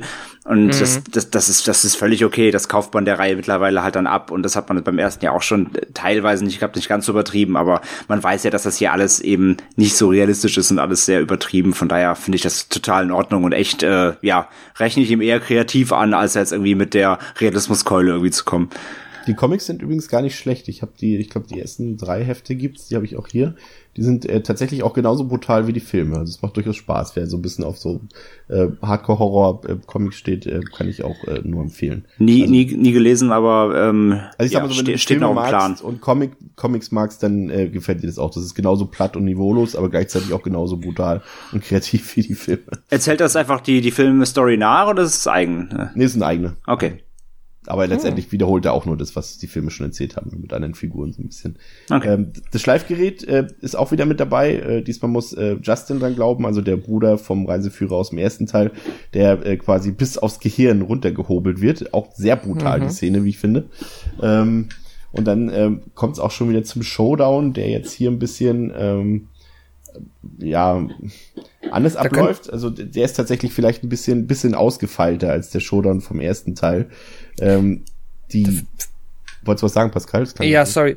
Weil ich wollte auch fragen, der Film hat ja auch noch diesen, ähm, beziehungsweise, nee, nee Twist wäre irgendwie eine Beleidigung, aber es gibt ja noch ähm, diesen ähm, Handlungs, diese Handlungsidee, dass ja am Anfang der Reverend Zombie noch ähm, Mary Best darum bittet, ganz aus nichts äh, irgendwie noch einfach jemanden Verwandtes mitzubringen, was auch so überhaupt gar keinen Sinn ergibt. Ähm, und was dann ja am Ende per durch Zufall mehr oder weniger tatsächlich gelingt, in Anführungszeichen. Aber so, also den Onkel Bob von Tom Holland gespielt, der sie dann ja noch begleitet, weil nämlich eigentlich der Reverend Zombie diesen unfassbaren Masterplan hatte, dass er nämlich der Meinung ist, wenn der Victor jetzt halt quasi die letzten lebenden Verwandten ähm, seines Mörders äh, von Marybeths Vaters tötet, dass er dann ein für alle Mal halt verschwinden wird und dann gibt's diese keine Ahnung, wie ihr die fandet, aber ich fand das so ein bisschen, ja, okay. Ja, das, ähm, da, ne? Ja, und dann halt auch, wo dann der Reverend denkt so, tja, und jetzt, ähm, bababam, wird das alles klappen? Und dann sagt sie, nein, das war nicht mein Onkel, das war nur der beste Freund von meinem Vater. Mein Onkel ja. ist schon lange tot. Das aber war so ein es war eine Geschichte. Ja. Ich hatte damals auch, auch eine Freundin von meiner Mutter, die habe ich auch immer Tante irgendwas genannt. Ja, das klar, das, das, das, ja, das will ich nicht in Frage stellen. Ne? Das will ich nicht in Frage stellen, aber ich fand es ein bisschen, naja. Ja, es war generell, aber ich fand's ganz cool. Äh, man hat da gesehen, man hatte da kurz die Ahnung, okay, vielleicht könnte das jetzt ein netter Zweikampf werden zwischen äh, äh, Tony Todd und Ken Hodder, also zwischen Reverend Zombie und, und Victor Crowley, weil da muss man sagen, also Tony Todd ist auch eine ganz schöne Erscheinung von Mann, muss ich sagen, also ist auch ein ganz schöner Hühne. Und dann hatte man gedacht, so, okay, vielleicht kloppen die sich jetzt ein bisschen, aber auch der hatte keine Chance gegen Crowley.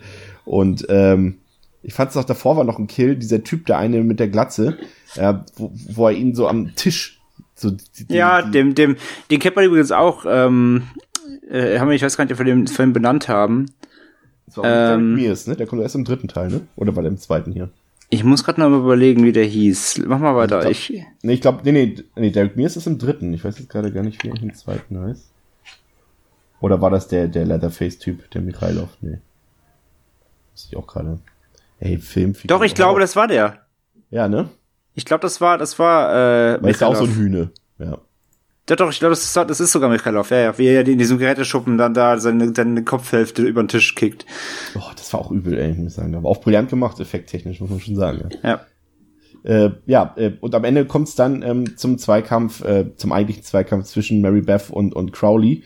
Und äh, ja, und das ist dann klassisch Daniel Harris, jetzt haben sie fast gar nicht, ja, eigentlich spielt sie auch gar nicht mehr so eine große Rolle, ne? Das eigentlich fällt mir gerade ein, so, wenn man so sieht, dass Mary Beth eigentlich von Film zu Film immer weniger Screentime kriegt und immer weniger eine Rolle spielt, weil ja, sie, sie ist halt nur der, so, sie ist ein bisschen einfach der Grund, ne? Sie ist der Anlass. So, sie, sie, ja. sie, sie stößt mhm. das zwar an, aber im Endeffekt macht die die Jägertruppe ja so ihr Ding, ähm, so beziehungsweise ange, ange, angeleitet von von Reverend Zombie irgendwie als als äh, Auftraggeber. So, wir wir jagen jetzt den den äh, den Killer und bergen diese Leichen, beziehungsweise dann natürlich mit mit seinem Back Backup-Plan so. Ähm, ja, also sie läuft eher so ein bisschen mit, ne? Sie ist jetzt nicht so der Mittelpunkt.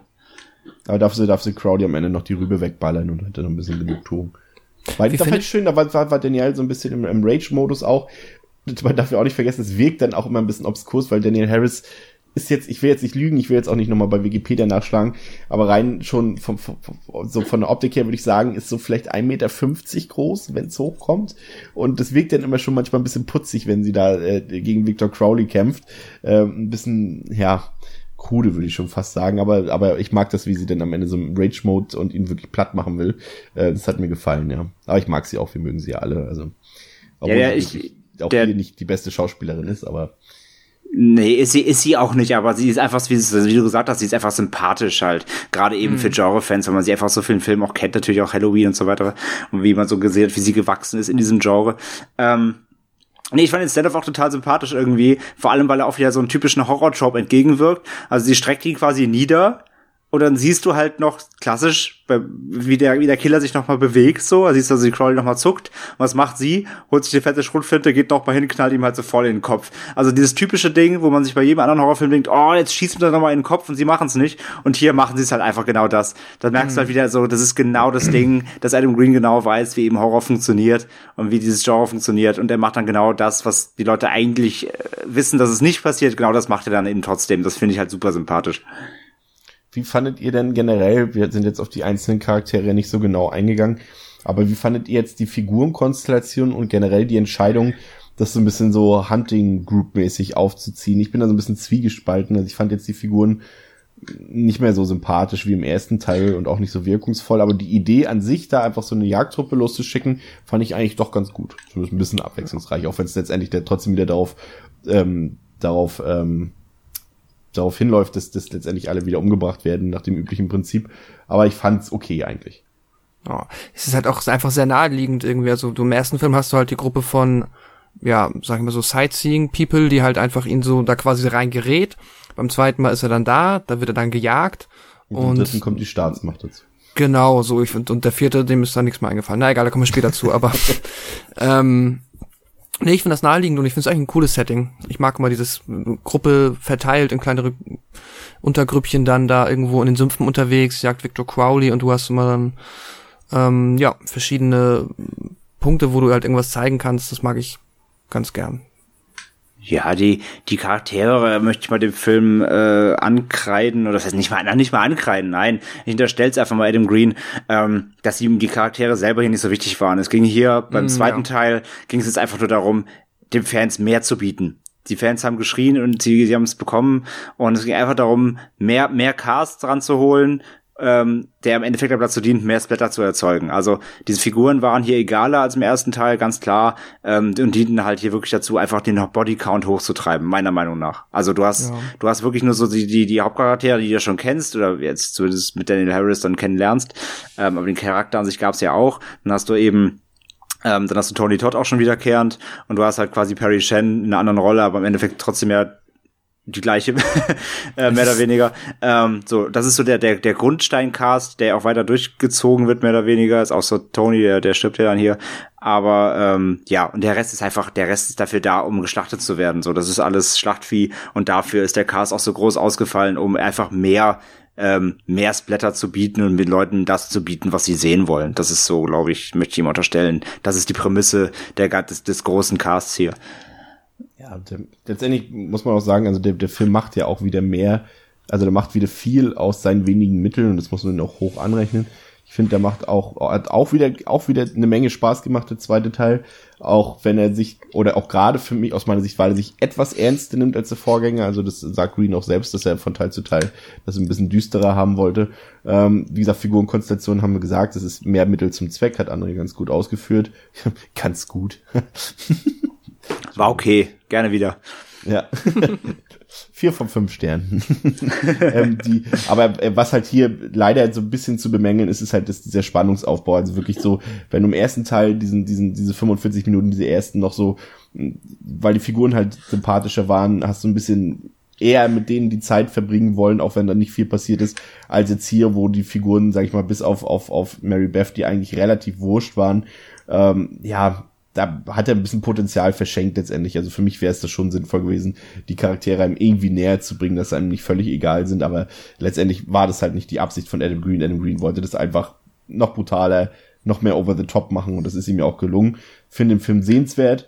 Ähm, ist alles in seinem Element, so wie wir das mögen, so wie ich das mag. Ähm, ja, ich weiß jetzt nicht, wie viel man dem Film letztendlich da ankreiden soll für die erste Filmhälfte. Die ist ja auch, weiß Gott, nicht schlecht, nur sie ist halt wirklich auch mangels Budget halt ein bisschen dröge inszeniert. Also das ist halt, wenn Reverend Zombie dir halt zehn Minuten lang erklärt, wer was da in der Vergangenheit und wann wo gemacht hat, ähm, anstatt dass man das irgendwie vielleicht ja, filmischer besser lösen kann, weiß ich nicht, ist dann auch eine Budgetfrage, vielleicht am Ende auch ein bisschen eine Talentfrage von den Beteiligten, aber aber allein für das letzte für die letzte halbe Stunde, für dieses Splatterfest wieder mit den geilen brutalen Kills und diesen handgemachten Effekten hat sich das schon gelohnt. Deswegen gebe ich dem zweiten Teil drei Sterne. Ich sag, übergebe jetzt gleich an André, damit Pascal. Äh jetzt, jetzt, jetzt konnte Pascal sein Running Gag nicht bringen, super. Ähm, Toll. Wir müssen wir neu aufnehmen. ja. ähm, ja, nee, gehe geh ich soweit mit. Also starker Auftrag am Anfang mit dem nahtlosen Übergang, finde ich super. Ähm, mit, mit, mit der, mit der Hütte und so weiter, dass Crowley auch direkt seinen Auftritt hat. Alles cool. Dann kommt halt wirklich diese, diese lange, aufgezogene, aufgeblasene Einführung, ähm, mit dem, mit dem Onkel, mit, mit Bob, ähm, dann mit der Erklärung, ähm, wo man halt gerne, wie haben wir ja schon gesagt, die, die, die Nummer mit der Frau gerne hätte rauslassen können, so, ähm, dass man einfach diese, diese, diese Vorgeschichte noch prägnanter zusammenfasst, so, dass sie, dass sie quasi mehr Unterfutter bekommen hat, sogar fand ich gar nicht, finde ich überhaupt nicht schlimm, das finde ich sogar eigentlich gut, ähm, dass man auch sagt, hey, es war nicht nur der Vater, äh, es war nicht, ähm, dass man auch sagt, wer da quasi, wer da quasi dabei war, ähm, damals, als, als das Haus angezündet wurde, dass es halt noch mehr aus, aus, aus ihrer, aus Mary Beth Familie waren. Ähm, also dass sie da quasi den, den, den, den, den Grund, dass sie überhaupt da ist, dass der noch weiter verstärkt wird, so warum sich alles um sie dreht. Ähm, alles, alles gut, alles geschenkt. Ähm, dann halt, wie gesagt, diese, diese, diese, diese ganze Zeremonie da bei, bei äh, Reverend Zombie in der Hütte. Ähm, mit den mit den Jägervorstellungen, wie gesagt, viel viel zu lang für mich, weil die ähm, du stellst so viele Leute vor, klar, mhm. auf, aufgrund des äh, aufgrund des Casts dann wird für Fans wieder witzig, aber filmisch gesehen überflüssig und zu lang. Ähm, ähm, das hätte man auch gerne einkürzen können. Ich meine, im Endeffekt wäre der Film wahrscheinlich dadurch einfach zu kurz geworden oder man hätte noch mehr splattern ja, müssen. Aber halt ja. So, du brauchst halt auch eine gewisse Länge, um es verkaufen zu können. Genau, also auch deswegen hat er gesagt, lieber ein paar schlechte Gags reinbringen, wo die Leute sich dann ein bisschen unterhalten fühlen, ja. als wenn es jetzt nur Füllszenen sind, um ihn auf eine auf eine akkurate Länge zu bringen. Ähm, ja, wie gesagt, und äh, das Problem ist halt dafür, dafür hat der zweite dann eben nicht genug Gags. Das hat im ersten einfach besser funktioniert für mich, ähm, weil das eben natürlich auch durch, durch die Charaktere der Schlagabtausch be besser möglich war. Und hier ist dir einfach jeder so irgendwie egal, dass dass dann auch die Gags irgendwie nicht so funktionieren für mich. Aber gut, nach, äh, wie gesagt, dem, dem, dem Timer auf 45 Minuten gestellt, äh, kann man sich dann äh, auf jeden Fall auch wieder auf ordentliches Blätter freuen. Noch mehr over the top, noch mehr krude Ideen, ähm, noch mehr Tools, noch mehr, noch mehr Gekröse, alles cool, macht wieder richtig Spaß, ähm, dass Crowley äh, da alles äh, durchflügt, der Bodycount ist immens hoch. Ähm, ja, bis es dann eben zu diesem, ja, in Anführungszeichen Twist kommt, wo äh, dann der Reverend seine wahren, äh, ja, seine wahren Beweggründe erörtert, dass er alle aus Mary Beths Familienclan töten will, weil er glaubt, dass das Crowley aufhalten kann. Ähm, ja, war ziemlich herbeigeführt und ähm, wirkte halt ein bisschen aufgesetzt, aber letztendlich tut's auch nicht weh, denn das Ganze zieht sich dann auch nicht mehr am Ende. Das Ganze ist in fünf Minuten abgehandelt, dann kommt der Showdown mit äh, Daniel Harris und Crowley und dann ist das ganze Ding auch schon wieder herum mit einem Kopfschuss und äh, ebenfalls abruptem Ende, wie der erste endet wieder ähm, zum Blackscreen hin und dann setzt wieder Metal-Mucke ein. auch ein, ein, äh, ein Running-Element. Äh, und ähm, ja, deswegen, der zweite funktioniert genauso gut eigentlich wie der erste, hat nur den, den drückeren Aufbau, von daher auch von mir drei von fünf und ähm, ja, führt es eigentlich genauso weiter, nur alles noch ein bisschen überspitzter als im ersten. Mhm. Ähm, ja, ich finde, äh, ja, theoretisch habe ich wieder, ähm, kann ich nicht so viel hinzufügen, es macht aber nichts, ähm, denn ihr äh, erklärt das so wunderschön. Und definitiv finde ich auch, dass ähm, halt die erste Hälfte ist so ein bisschen meh, dieser Flashback ist auch wirklich ähm, too much, definitiv, fand ich, ja, und ähm, weiß ich, ich glaube, Humor hat sich bei mir so etwa auf der gleichen, also ich finde den ähnlich, die paar Gags, die bei mir ziehen, die kommen so auf ähnliches, ähnliche Anzahl wie beim ersten Teil und ähm, fand aber dafür halt die Kills hier tatsächlich noch mal natürlich noch wesentlich mehr over the top, aber ähm, haben mir noch besser gefallen. Und ähm, deswegen bin ich da im Endeffekt jetzt bei mir auch wieder bei dreieinhalb von fünf Sternen, weil ich den dann insgesamt doch noch auch als ziemlich guten oder ja, gelungenen Slasher empfinde und ja, finde den Film ähm, gar nicht so viel schlechter als den ersten. Ähm, auch wenn natürlich halt die paar Kritikpunkte durchaus gerechtfertigt sind, aber nimmt sich bei mir nicht so viel insgesamt. Wunderbar. Äh, 2013, drei Jahre später, kam dann der dritte Hatchet-Film. Auch hier hat Adam Green ähm, das Drehbuch geschrieben, allerdings nicht Regie geführt. Regie geführt hat B.G. McDonald. Das ist der, äh, ja, letztendlich, ich will nicht sagen persönliche, aber der, der Haus- und Hof-Camera-Operator ähm, von, von Adam Green, der halt auch bei den Vorgängern diese Funktion ausgeführt hat. Ähm, Pascal, Hatchet 3 ähm, schließt nahtlos an den Vorgänger an. Worum geht's in der Folge? Überzeugt davon, Victor Crowley ein für alle Mal getötet zu haben, verlässt Mary Beth den Sumpf und stellt sich der Polizei. Blutüberströmt und mit Crowleys Skalp in der Hand wird sie sofort von Sheriff Fowler unter Arrest genommen. Fowlers Ex-Frau Amanda erfährt vom Massaker im Sumpf und sucht das Gespräch mit Mary Beth. Amanda erklärt, dass Victor Crowley nicht so einfach zu töten ist und erklärt Mary Beth ihren gewagten Plan, mit welchem sie dem Hackeball schwingende Monster ein für alle Mal das Handwerk legen könnten. Ja, ähm, ähm die, die, ja, wo fängt man am besten an bei dem Film? Hm, Mhm. Ja, wir können es ja, können es ja storytechnisch letztendlich äh, direkt machen. Also wir haben hier auch wieder Daniel Harris als als ähm, Mary Beth mit an Bord. Ähm, auch ansonsten, äh, ich wollte gerade sagen, Perry Shen ist natürlich wieder mit dabei. In ja. welcher, auf welche Rolle äh, stellen wir dann auch, äh, obwohl das können wir jetzt schon sagen, er spielt halt eben nicht mehr, äh, also er ist jetzt nicht der dritte Zwillingsbruder äh, von Sean und Justin, sondern er spielt hier tatsächlich einfach äh, ein Paramedic, also Andrew, einfach der jetzt nicht, nicht in Zusammenhang steht mit Sean und Justin. Ähm, aber sie machen dann halt auch schon irgendwo, irgendwo zwischendurch fällt, glaube ich, auch ein Gag, wo sie sagen, ey, guck mal, die Leiche sieht so aus wie du, glaube ich. das gab's da. Also es ist schon auch, auch noch ein paar Gags ähm, um drauf. Kann man natürlich auch geschmacklos finden, wenn man will. Aber auch hier, ähm, André, sind wieder ein paar ähm, Horror-Ikonen. Na, Ikonen vielleicht jetzt nicht mehr so ganz, wenn wir jetzt so Teil 1 und 2 Nee, wollte ich gerade sagen, Ikonen würde ich hier nicht mehr sagen, aber ja. Aber ich sag mal, Gesichter, die Fans kennen, wenn ich jetzt so an Zack Galligan denke, aus, aus Gremlins zum Beispiel und Caroline mm. Williams aus Texas Chainsaw 2. Sid Hack spielt auch mit, glaube ich, ne? Ja. Ja. Der spielt den, diesen komischen Voodoo-Typ da, mit, äh, den sie besuchen fahren. Ah ja, genau. Ja. Ähm, nee, ansonsten, ähm, ansonsten noch dabei, wen haben wir denn noch? Äh, Sean Whalen ist dabei, ähm, Halloween 2 im, im, im Rob Zombie Remake mitgespielt, in Late to Rest mitgespielt. Ähm, den kann man auf jeden Fall kennen. Dann haben wir noch ähm, die Frau, ähm, von, die Frau von, von Adam Green darf diesmal richtig mitspielen. Sie spielt nämlich hier in eine von diesen Spot-Mitgliedern. Äh, diesmal muss sie nicht den Young Victor Crowley äh, spielen. Genau, die hat, eine richtig, die hat eine richtige Rolle, die Wanderblit, genau. Ähm, wen haben wir denn noch? Ähm, Jason Jost spielt mit, Scream 2 zum Beispiel, kennt man, oder kann man vom Gesicht her zumindest äh, zuordnen. Dann haben wir noch ähm, hier die, wie heißt die, Goldner? Wie heißt die, Diane, glaube ich? Da Diana Ayala Goldner. Goldner. Genau, äh, aus dem Halloween 2 Remake zum Beispiel oder aus den Feast. Derek Mears aus, dabei, aus den, hab, ja, genau, genau. Ähm, Nick Goldenberg hat auch aus Fierce and Feast Teilen oder auch aus der ähm, The Collector die auch mitgespielt. Also ja, ja, keine Stars, aber äh, Genre-Fans äh, äh, gucken Probe, äh, kennt man so zumindest. ähm, so vom Gesicht kann man da einen, einen oder anderen sicher wiedererkennen, ja. Ja, also wir haben es, Pascal schon gesagt, äh, wir haben es schon ein bisschen gesagt, also generell, die Hatchet 3 schließt auch wieder nahtlos an. Ähm, wir haben dann noch so ein bisschen ähm, Pascal hat es eben schon gesagt, Barry Rafkin sucht natürlich den Weg zur Polizei, aber bevor wir dahin kommen, besteht die Opening-Sequenz letztendlich aus so einer Extended Version aus dem Kampf äh, Mary Beth gegen Crowley aus dem zweiten Teil. Ähm, Mary Beth glaubt hier, dass sie Crowley platt gemacht hat, aber im bester Michael Myers Gedächtnismanier steht der natürlich nach zwei Minuten wieder wieder auf und und der mhm. völlig demonierte Crowley greift Mary Beth natürlich wieder direkt an und die steckt einfach mal ihren kompletten Arm in Crowleys Kopf und und und äh, äh, der fliegt dann, ich glaube, ja, ist in diese Kettensäge, ne? In diese große Kettensäge ist er dann nämlich, glaube ich, reingeflogen. Genau. Wenn ich mich nicht ganz irre. Und dann kommen leider dann auch, da merkt man dann schon, okay, Production Value ist wieder ein bisschen runtergegangen.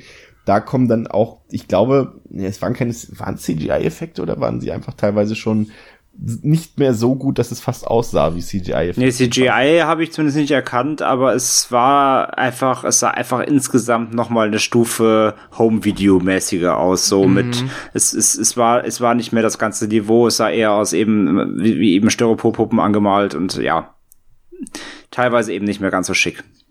Aber insgesamt fand ich trotzdem die, die, dieses Opening eigentlich noch ganz cool, weil der Kampf war zwischen den beiden war ja eh cool am Ende von Teil 2 und den wieder aufzugreifen, war einfach nur sinnvoll. Und dann, ja, jetzt bin ich wirklich gespannt, was ihr dazu sagt zu dem Teil. Also es ist ja dann so, Pascal hat es gesagt, ähm, Nybreath geht dann straight ins nächste Polizeirevier mit ihrem, ich sag mal, organischen Beweis, alias den Skype von Crowley und, und äh, sie wird dann erstmal festgenommen und so, so Rambo-mäßig wie ein First Blood abgeduscht dort. Und dann ist das übliche Geplänkel, keiner glaubt ihr, was sie erzählt, die Geschichte. Äh, du hast Zach äh, Galligan als, als, als Officer dort, der da total am Overacten ist. Und ähm, irgendwie stellt sich dann aber doch aus, dass Mary Beth vielleicht doch nicht so Unrecht hat mit den Geschichten, die sie da erzählt mit Crowley und, und äh, den Sümpfen. Da gibt's dann die Reporterin, die gleichzeitig die Ex-Frau ist von, von, von Zach Galligan und äh, die will dann, dann so ein bisschen zusammen mit äh, Mary Beth recherchieren. So dieser ganze Teil im Gefängnis und, und generell, dass jetzt sich da kommen wir gleich noch genau zu, aber schon mal vorab gefragt, dass sich diese Handlung so ein bisschen aufsplittet. Das haben wir ja in den anderen Teilen gar nicht gehabt, dass es mehr oder weniger mehrere Handlungsorte gibt, die parallel ablaufen zu, also Handlungsstränge. Ähm, wie fandet ihr das? Hätte, es euch besser gefallen, wenn jetzt Mary Beth wieder mit in den Sumpf gegangen wäre von vornherein oder, oder fandet ihr das gut, dass einfach mal so zwei Handlungsstränge gleichzeitig ablaufen zur Abwechslung? Pascal, also, ist du? Mm, mm. Ich fand's ähm, zumindest mal, sagen wir mal, erfrischend. Ich fand's schade, dass Mary Beth halt mehr oder weniger den Großteil des Films einfach nur auf einer Rückbank sitzt, äh, beziehungsweise davor noch in einer Gefängniszelle. Das äh, finde ich ist jetzt nicht so ganz der Figur würdig und entsprechend egal sind mir dann halt auch, dadurch, dass sie ja trotzdem noch da ist, sind mir die Figuren, die dann als erstes quasi in den Sumpf gehen, verhältnismäßig lax so. Ähm, auch mit dem Sheriff kann ich mich nicht unbedingt anfreunden, der ist halt auch eher, finde ich, ja, wird, wird sich nicht viel Mühe gegeben, den irgendwie sympathisch dastehen zu lassen und dann wiederum hat er aber noch andere Kollegen beziehungsweise ihm übergeordnete Figuren, die dann noch ätzender sind. Ähm, ja, es gibt so ein, zwei, die ich ganz witzig finde in der Gruppe. Ich natürlich ist halt dann wieder der ähm, äh, der Andrew Young jetzt äh, von ähm, Perry Shen gespielt, da, den man dann, man, es fühlt sich an, als ob man die Figur halt kennt, auch wenn es immer wieder eine neue Figur ist. Ähm, ja, also ist so zwiegespalten. Ich finde es einerseits nicht schlecht, dass sie das so aufteilen, andererseits ähm, fehlt mir halt dadurch so die Action mit Mary Beth und ich muss auch sagen, insgesamt der Handlungsstrang um Mary Beth und die Ex-Frau vom Sheriff, die, ähm, der hat einen Höhepunkt, finde ich, aber der ist insgesamt auch ein bisschen, naja, ähm, geht so. Ist halt mehr so ein, hat überzeugt mich mehr durch seine lustigen Momente. Was war der Höhepunkt für dich da? Ich fand tatsächlich dann diesen, ähm, als sie die Asche rausgeholt haben von dem, ich glaube, ähm, ja, vom Thomas Crowley, ähm, diesen, dieses Gebattle zwischen dem ähm, schwarzen Polizisten und diesem äh, rassistischen Redneck, das war halt natürlich was ganz schön unter der Gürtellinie, aber andererseits halt auch trotzdem, ich, so dieser lustige Schwarzhumor, den ich ganz gerne mag. Stimmt. Die, die, du hast auch schon gesagt, diese, ähm, die ersten Opfer oder potenziellen Opfer, die da sind, die dann logischerweise da sind, weil Mary Beth hat dann natürlich für Aufruhr gesorgt. Und da ist jetzt, sind jetzt ganz viele, viele, ähm, wie viel gerade echt das deutsche Wort für Paramedic. Ähm, Rettungssanitäter. Rettungssanitäter. Rettungssanitäter und, und Polizisten und sowas sind alles schon potenzielle Opfer. Das ist auch wieder so ein, so ein leichtes, äh, du weißt schon, okay, die sind jetzt nur da, um gleich zu sterben oder irgendwann im Verlauf der Geschichte zu sterben. Und äh, Victor taucht ja auch diesmal relativ früh, glaube ich, wieder auf. Ne? Also diesmal müssen wir nicht 45 Minuten warten, bis er wieder zuschlägt, glaube ich. Das kam hier ein bisschen schneller, ne? Wenn ich mich irre. Ja, das ist ja ähm, quasi, also sie, sie finden ja seine Leiche. Ähm, das fand ich übrigens, das war, das war ein bisschen, das war so ein leichter, leichter Anschluss, nicht Fehler, aber irgendwie so ein, so ein Anschluss-Break äh, für mich. Ähm, sie finden ja seine Leiche und, und dann bringt quasi der, der Andrew, also der, der Perry Chen, Nee, gar nicht wahr, das war, das war ein anderer Kollege. Ähm, der, der auf jeden Fall ist ein Rettungssanitäter, der, der bringt ihn quasi dann aufs Boot zusammen mit Perry Chen. Augenklappe? Gab's da noch einen mit einer Augenklappe? Oder verwechsel ich das gerade? Nee, es war auch ein anderer. Also es gab einen mit Augenklappe, aber das war auch ein anderer. so, okay. Nee, jedenfalls, die bringen die Der mit Leiche. den Geheimratsecken. Entschuldigung. Ja, alles gut. Jedenfalls bringen die Leiche ins Boot, Perry Chan haut ab und jedenfalls soll der Typ, der, der, der, der, der, der, ähm, der Pathologe da soll halt ja die Leiche dann untersuchen. Und das Ding ist halt, sie, sie tragen die halt bei helllichtem Licht rein, dann ist Szenenwechsel, plötzlich ist es dunkel, ähm, weil dann ja quasi, sie, sie, sie müssen ja quasi diesen, diesen Tag warten, bis Victor Crowley wieder auferstehen kann. Weil dieser Reset-Button funktioniert ja nur nach einem Tag irgendwie. Ähm, und deswegen ist es dann dunkel, dann ist der Umstieg ins Boot und der, der Typ dann so, oh, jetzt, jetzt, jetzt habe ich anscheinend irgendwie mehrere Stunden rumgesessen. Jetzt könnte ich, jetzt könnte ich mal aufstehen, mal anfangen, den Typ zu sitzen. Und dann ist er, dann ist er natürlich aufgewacht und, und, und äh, bringt ihn halt um.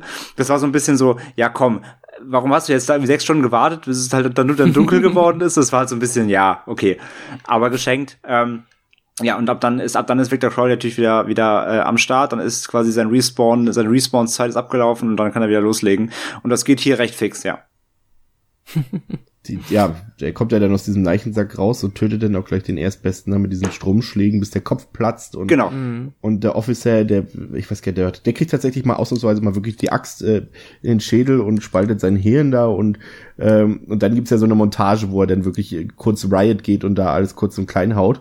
Und äh, dann kommt ja zum Glück, es kommen die nächsten potenziellen Opfer gleich an. Das macht Adam Green sehr clever.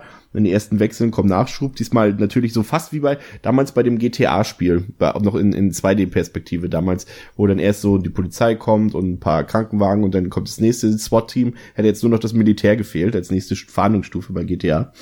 ähm, und ähm, äh, jetzt muss ich jetzt mal überlegen. Die SWAT-Team kam da an in den Sumpf und Naja, dann, dann, dann ist ja erstmal direkt hier ähm, quasi Machtwechsel. Also der, der, das SWAT, das dieses Spezialeinheitsteam wird ja angeführt von hier von Derek Mears.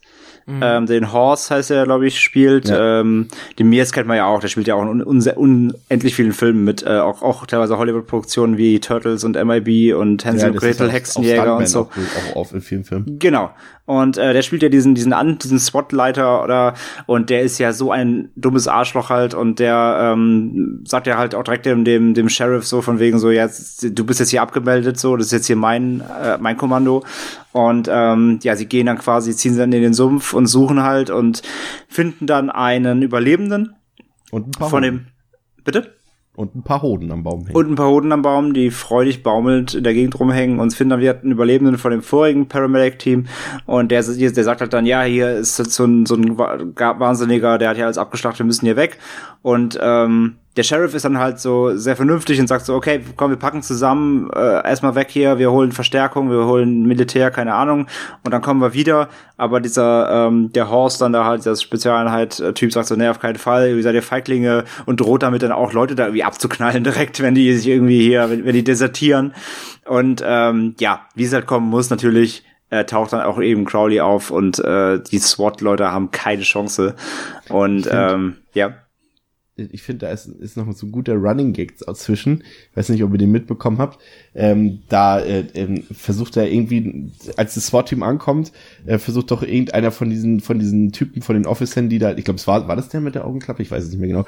Versucht doch dieser, äh, hier der Frau von von Adam Green, der, der, der äh, Doherty, doch nochmal die ganze Story zu erklären und, und da läuft auch schon wieder diese, diese Gruselmusik, diese Crowley-Musik, als ob jetzt noch wieder so ein Flashback kommen würde und uns die Story zum x-ten Mal erklärt wird, aber der eine Kollege, komm, jetzt lass mal gut sein, das haben wir jetzt schon Ja, stimmt, stimmt, stimmt, ja. Das fand ich, wollte ich noch kurz einwerfen, hat jetzt war jetzt in der Story wieder ein bisschen zurück, aber das, das fand ich wirklich ganz gut, weil es auch wirklich so ein im Film wirklich sehr oft vorkommt, dass, äh, dass die, diese Handlung einem erklärt wird. Gerade wenn man alle drei Teile hintereinander anguckt, denkst du auch irgendwann, ey Leute, das hat sie mir jetzt schon 20 Mal erklärt, was hier vor sich geht. Und da fand ja. ich das eigentlich ganz witzig, dass sie da wenigstens eine Anspielung drauf machen. Nee, stimmt, den, den hatte ich vergessen tatsächlich. Der war tatsächlich sehr gut. Ähm, mir ist auch gerade eben eingefallen, nur ganz kurz, äh, wir haben auch einen fantastischen Gag aus dem ersten Teil ganz vergessen. Der fällt mir gerade ein, weil die am Ende auch noch mal so eine Szene kommt mit der Hütte, mit Crowleys Hütte. Im ersten Film zünden sie doch Crowley an. Und was passiert natürlich ganz Horrorfilm oder überhaupt Filmtrope klischeemäßig. So, es fängt an zu regnen. Ja, und stimmt. Und ja, ja, das war wo, und, wo, man denkt so, oh jetzt kommt jetzt kommt das große Finale ja, und so und, lö und, löscht, und löscht halt die Leiche und Ben so, ah oh, come on. ja. ja, deswegen das Film hat nur ein, ja genau. Also genau und so war es auch hier so der, diese diese diese diese wirklich ganz klassischen Filmgags so die die die die mit den Erwartungen der Fans auch natürlich spielen. Ja. Aber dein, dein, dein, der Redneck-Typ, der von Derek Mills gespielt wird, äh, der bekommt ja dann auch wirklich sein Fett weg und das ist auch ein sehr deftiger Kill, als er ihm da, als Crowley ihm die, die, die Wirbelsäule, ich glaube, das war bei Derek Mills, ne, wo ihm die Wirbelsäule ja. rausreißt aus dem Körper. Ja, ja genau. Bisschen heavy. Ja, wie gesagt, 45 Minuten, ich glaube, es war doch wieder 45 Minuten, aber wir haben ja vorher ein paar Kills schon gesehen. Äh, legt Crowley wieder richtig los, du hast es gesagt, André. Köpfe ab, Beine ab, Arme ab, Kopf zerdrückt, alles mögliche. Ähm, die, ähm, die, was ich gut fand wiederum, da bin ich ehrlich, und das ist dann auch wieder ein Pluspunkt gegenüber dem zweiten Teil, ist, dass zwar hier natürlich auch viele Flachpfeifen dabei sind, aber letztendlich unsere vermeintliche, vermeintliche finale Gruppe, äh, die dann aus, aus ähm, Andrew besteht, aus dem, aus dem Officer, also aus, aus äh, ähm, ähm Zach Galligan und aus ähm, Dorothy, also der Frau von Alan Green, ähm, dass die relativ sympathisch zusammen agieren, als sie da auch festhängen da in dem Boot. Äh, das fand ich nicht verkehrt. Also da konnte ich dann auch wieder mitfiebern, was du halt beim zweiten Teil jetzt außer bei Mary Beth gar nicht hattest. Und das war hier auch notwendig, weil Mary Beth halt, ähm, war sie zu dem Zeitpunkt? Nee, zu dem Zeitpunkt war sie ja noch gar nicht da, ne? Genau. Nee, die waren dann, glaube ich, im Auto unterwegs. Ja, und, und da war das auch wichtig, dass, dass Adam Green dann auch wirklich irgendwie ein paar greifbare Figuren, die halt nicht komplett Idioten sind, äh, mit einbaut, dass man wirklich auch ein bisschen mitfiebern kann. Also fand ich, das ist ihm ganz gut gelungen da. Also Absolut. im Rahmen ja. eines Hatchet-Films, ne? Ja, absolut. Aber genau, und bevor wir es auch ganz vergessen, auch nochmal, wenn wir schon ihn äh, ansprechen, den Alternativen, nicht Alternativen, den zweiten Handlungsstrang. Also es ist ja dann, es ist ja dann so, dass parallel zu dem ganzen Geschlachte ähm, ist es ja so, dass diese diese Bloggerin, sie ist ja Bloggerin, äh, die, die da äh, Daniel Harris im Gefängnis da befragt, ähm, die halt quasi an diesen Victor Crowley äh, Geschehnissen schon länger dran ist und die fahren dann zusammen halt mit dem ähm, mit dem einen Polizist aus dem Revier ähm, sie überreden ihn ja, dass, dass, dass, dass sie quasi äh, eine, eine, eine Tour machen im Auto, weil diese mhm. Bloggerin mhm. angeblich eine, eine, eine Weg, einen Weg recherchiert hat, wie man Victor Crowley stoppen kann. Und das haben wir, das hast du, Pascal, ja von schon angeteasert quasi. Mhm. Äh, das Ziel ist quasi, die, es ist, sie, sie weiß, wo die Urne mit der Asche von Crowleys Vater aufbewahrt wird. Und die wollen sie halt holen. Deswegen machen sie halt so einen Roadtrip. Der ist halt relativ an sich relativ unspannend so, deswegen sagt sie ja schon, Daniel Harris ist die ganze Zeit eingesperrt, entweder im Knast oder auf dem Rücksitz vom Auto. Mhm. Die kann in dem Film leider echt nicht viel agieren, das finde ich auch sehr, auch sehr schade. Ähm, so, und dann machen sie halt den Roadtrip, fahren dahin, das ist wie gesagt, äh, das ist dieser Abbott äh, McMullen, gespielt von Sid Hack. Äh, das ist so ein super schrulliger, ja, weiß ich nicht, so, so, so ein Voodoo. Rassistischer Redneck, ne? Rassistischer Redneck, der äh, irgendwie diese, der, der ganz viel Scheiß auch sammelt und halt an diese Urne gekommen ist. Ich stehe bei ihm halt da auf dem Kamin und die holen sie halt dann und fahren dann damit, wollen sie halt dann zum Sumpf fahren, um dann Crowley halt äh, zu, zu stoppen oder das auszuprobieren, ob das funktioniert. Ähm, so, und das ist halt dieser, dieser Handlungsstrang der zweite. Aber der so blöd es ist, es ist wenigstens der Versuch, dort eine Art Story aufzubauen. Sei jetzt mal äh. dahingestellt, ob sie gut oder schlecht ist, aber sie hat, der Film versucht halt irgendwie noch eine Story zu erzählen, zu dem üblichen, äh, zehn Leute sind im Wald und werden im Sumpf und werden von Crowley abgeschlachtet. Der versucht wenigstens die Geschichte noch zu erzählen. Genau, wollte ich, wollte ich auch gerade sagen, dass, dass die eigentliche Prämisse dahinter finde ich auch total super sogar. Ähm, weil nach, nach zwei Teilen, die halt schon relativ ähnlich waren, dann nochmal jetzt ein bisschen Mehrwert zu bieten, ist ja auch genau das Richtige. Ähm, nur leider ist der Handlungsstrang an sich halt über die Zeit also parallel sehr langweilig, einfach, weil die, die, die schnacken halt die ganze Zeit hier und da ein paar, über ein paar Sachen, aber das ist alles relativ blass so, also da passiert halt nichts. So, das ist halt leider sehr unspannend, bis auf eben diesen Dialog dann eben da eben beim, bei, bei dem, bei dem Rassisten zu Hause. Ähm, mhm. Aber sonst ist der Handlungsstandard sehr, sehr, sehr spannungsarm. Das ist leider das Problem. Aber dass er da ist und dass sie, dass sie halt diese Idee haben, ey, äh, ich habe hier äh, ja was rausgefunden, vielleicht kann man ihn stoppen, so, das ist absolut richtig so. Das ist auch gut, gut gemacht ähm, um da einfach mittlerweile nach dem dritten, mit dem dritten Teil dann halt äh, ein bisschen Mehrwert zu bieten, ja.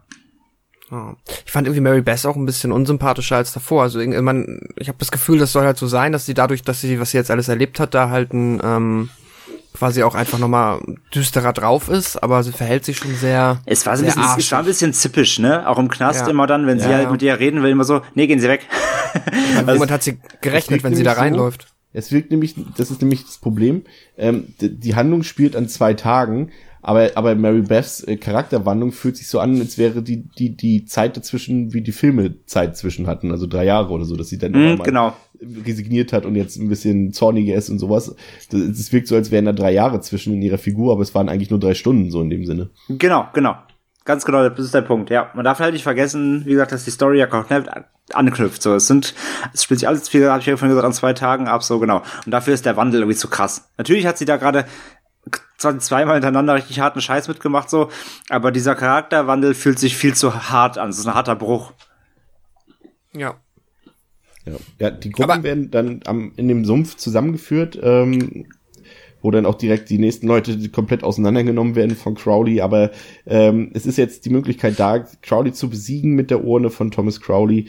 Und äh, da gibt's dann auch noch diese Szene, in der die Report, der Reporterin da irgendwie der Kopf, glaube ich, so abgeploppt wird von, von, nee, so abgezogen wird, wie so ein, ja, wie so ein, ja, auch Der, der so zieht einfach, genau, der zieht die Haut auch so ab, oder nicht? Nee, das ja. ist beim anderen, oder? Ja, doch. Und, und das ist dann, hat für auf mich wirklich dann schon so fast wie diese Japano-Splatter-Filme gewirkt, so wie Tokyo Gore Police oder Machine Girl, dass dann wirklich so diese Splatter-Effekte dann wirklich so over the top waren, dass sie dann, wie gesagt, sie waren auch nicht mehr so, so nicht mehr so cool wie im ersten und zweiten Teil, sie waren qualitativ etwas drunter, muss man wirklich sagen, ähm, aber, aber das wirkte dann echt schon so Japano-Splatter-mäßig, auch oh, fand ich trotzdem ganz cool. Ähm, ja, und, ähm, dann kommt ja noch der, dann kommt ja noch der, ganz kurz, dann kommt auch der Versuch ja noch, ähm, der eine Polizist hat ja so einen krassen Waffenkoffer gefunden, der versucht dann noch mit einem Raketenwerfer auf Crowley oh nein, zu schießen, ja. ähm, schießt aber daneben und sprengt halt die Hütte. das war mega. Ja, dann kriegt dann auch nachher, ist dann auch nachher natürlich fällig, so, das war noch dazwischen gerade, aber das war, ja, das war nur noch so der letzte Versuch, irgendwie dieses Ding zu stoppen, aber das, das war natürlich alles, alles chancenlos. Ja, aber Mary Beth schafft es dann, diese Asche auf, auf, auf, äh, von Thomas Crowley auf, auf Victor zu verteilen. Und daraufhin zerfällt Victor in bester, sag ich mal, Tanz der Teufel-Manier. Weil das sah wirklich fast eins zu eins aus, wie, wie beim Original Tanz, Sam Raimis Tanz der Teufel-Film. Äh, diese Popcorn-Gehirnartigen Massen und sowas da aus dem Kopf rauskamen und der Körper und das Skelett zersetzt wurden. Äh, ich weiß nicht, ob es eine Anspielung war, aber es sah irgendwie so aus und, und äh, das fand ich wiederum ganz gut charmant gelöst. Und da irgendwie, es war ja auch ein Einfall. Also sie haben nicht wieder einfach irgendwie das ihm den Kopf wegblasen, sondern irgendwie aus der Handlung heraus eine Idee entwickelt, wie man ihn besiegen kann und das war ja in Ordnung. Hast du das schon gesagt? Das, Geil, das Geilste ist ja auch, dass sie erst versuchen, ihm die Ohne einfach so zu geben. Ja.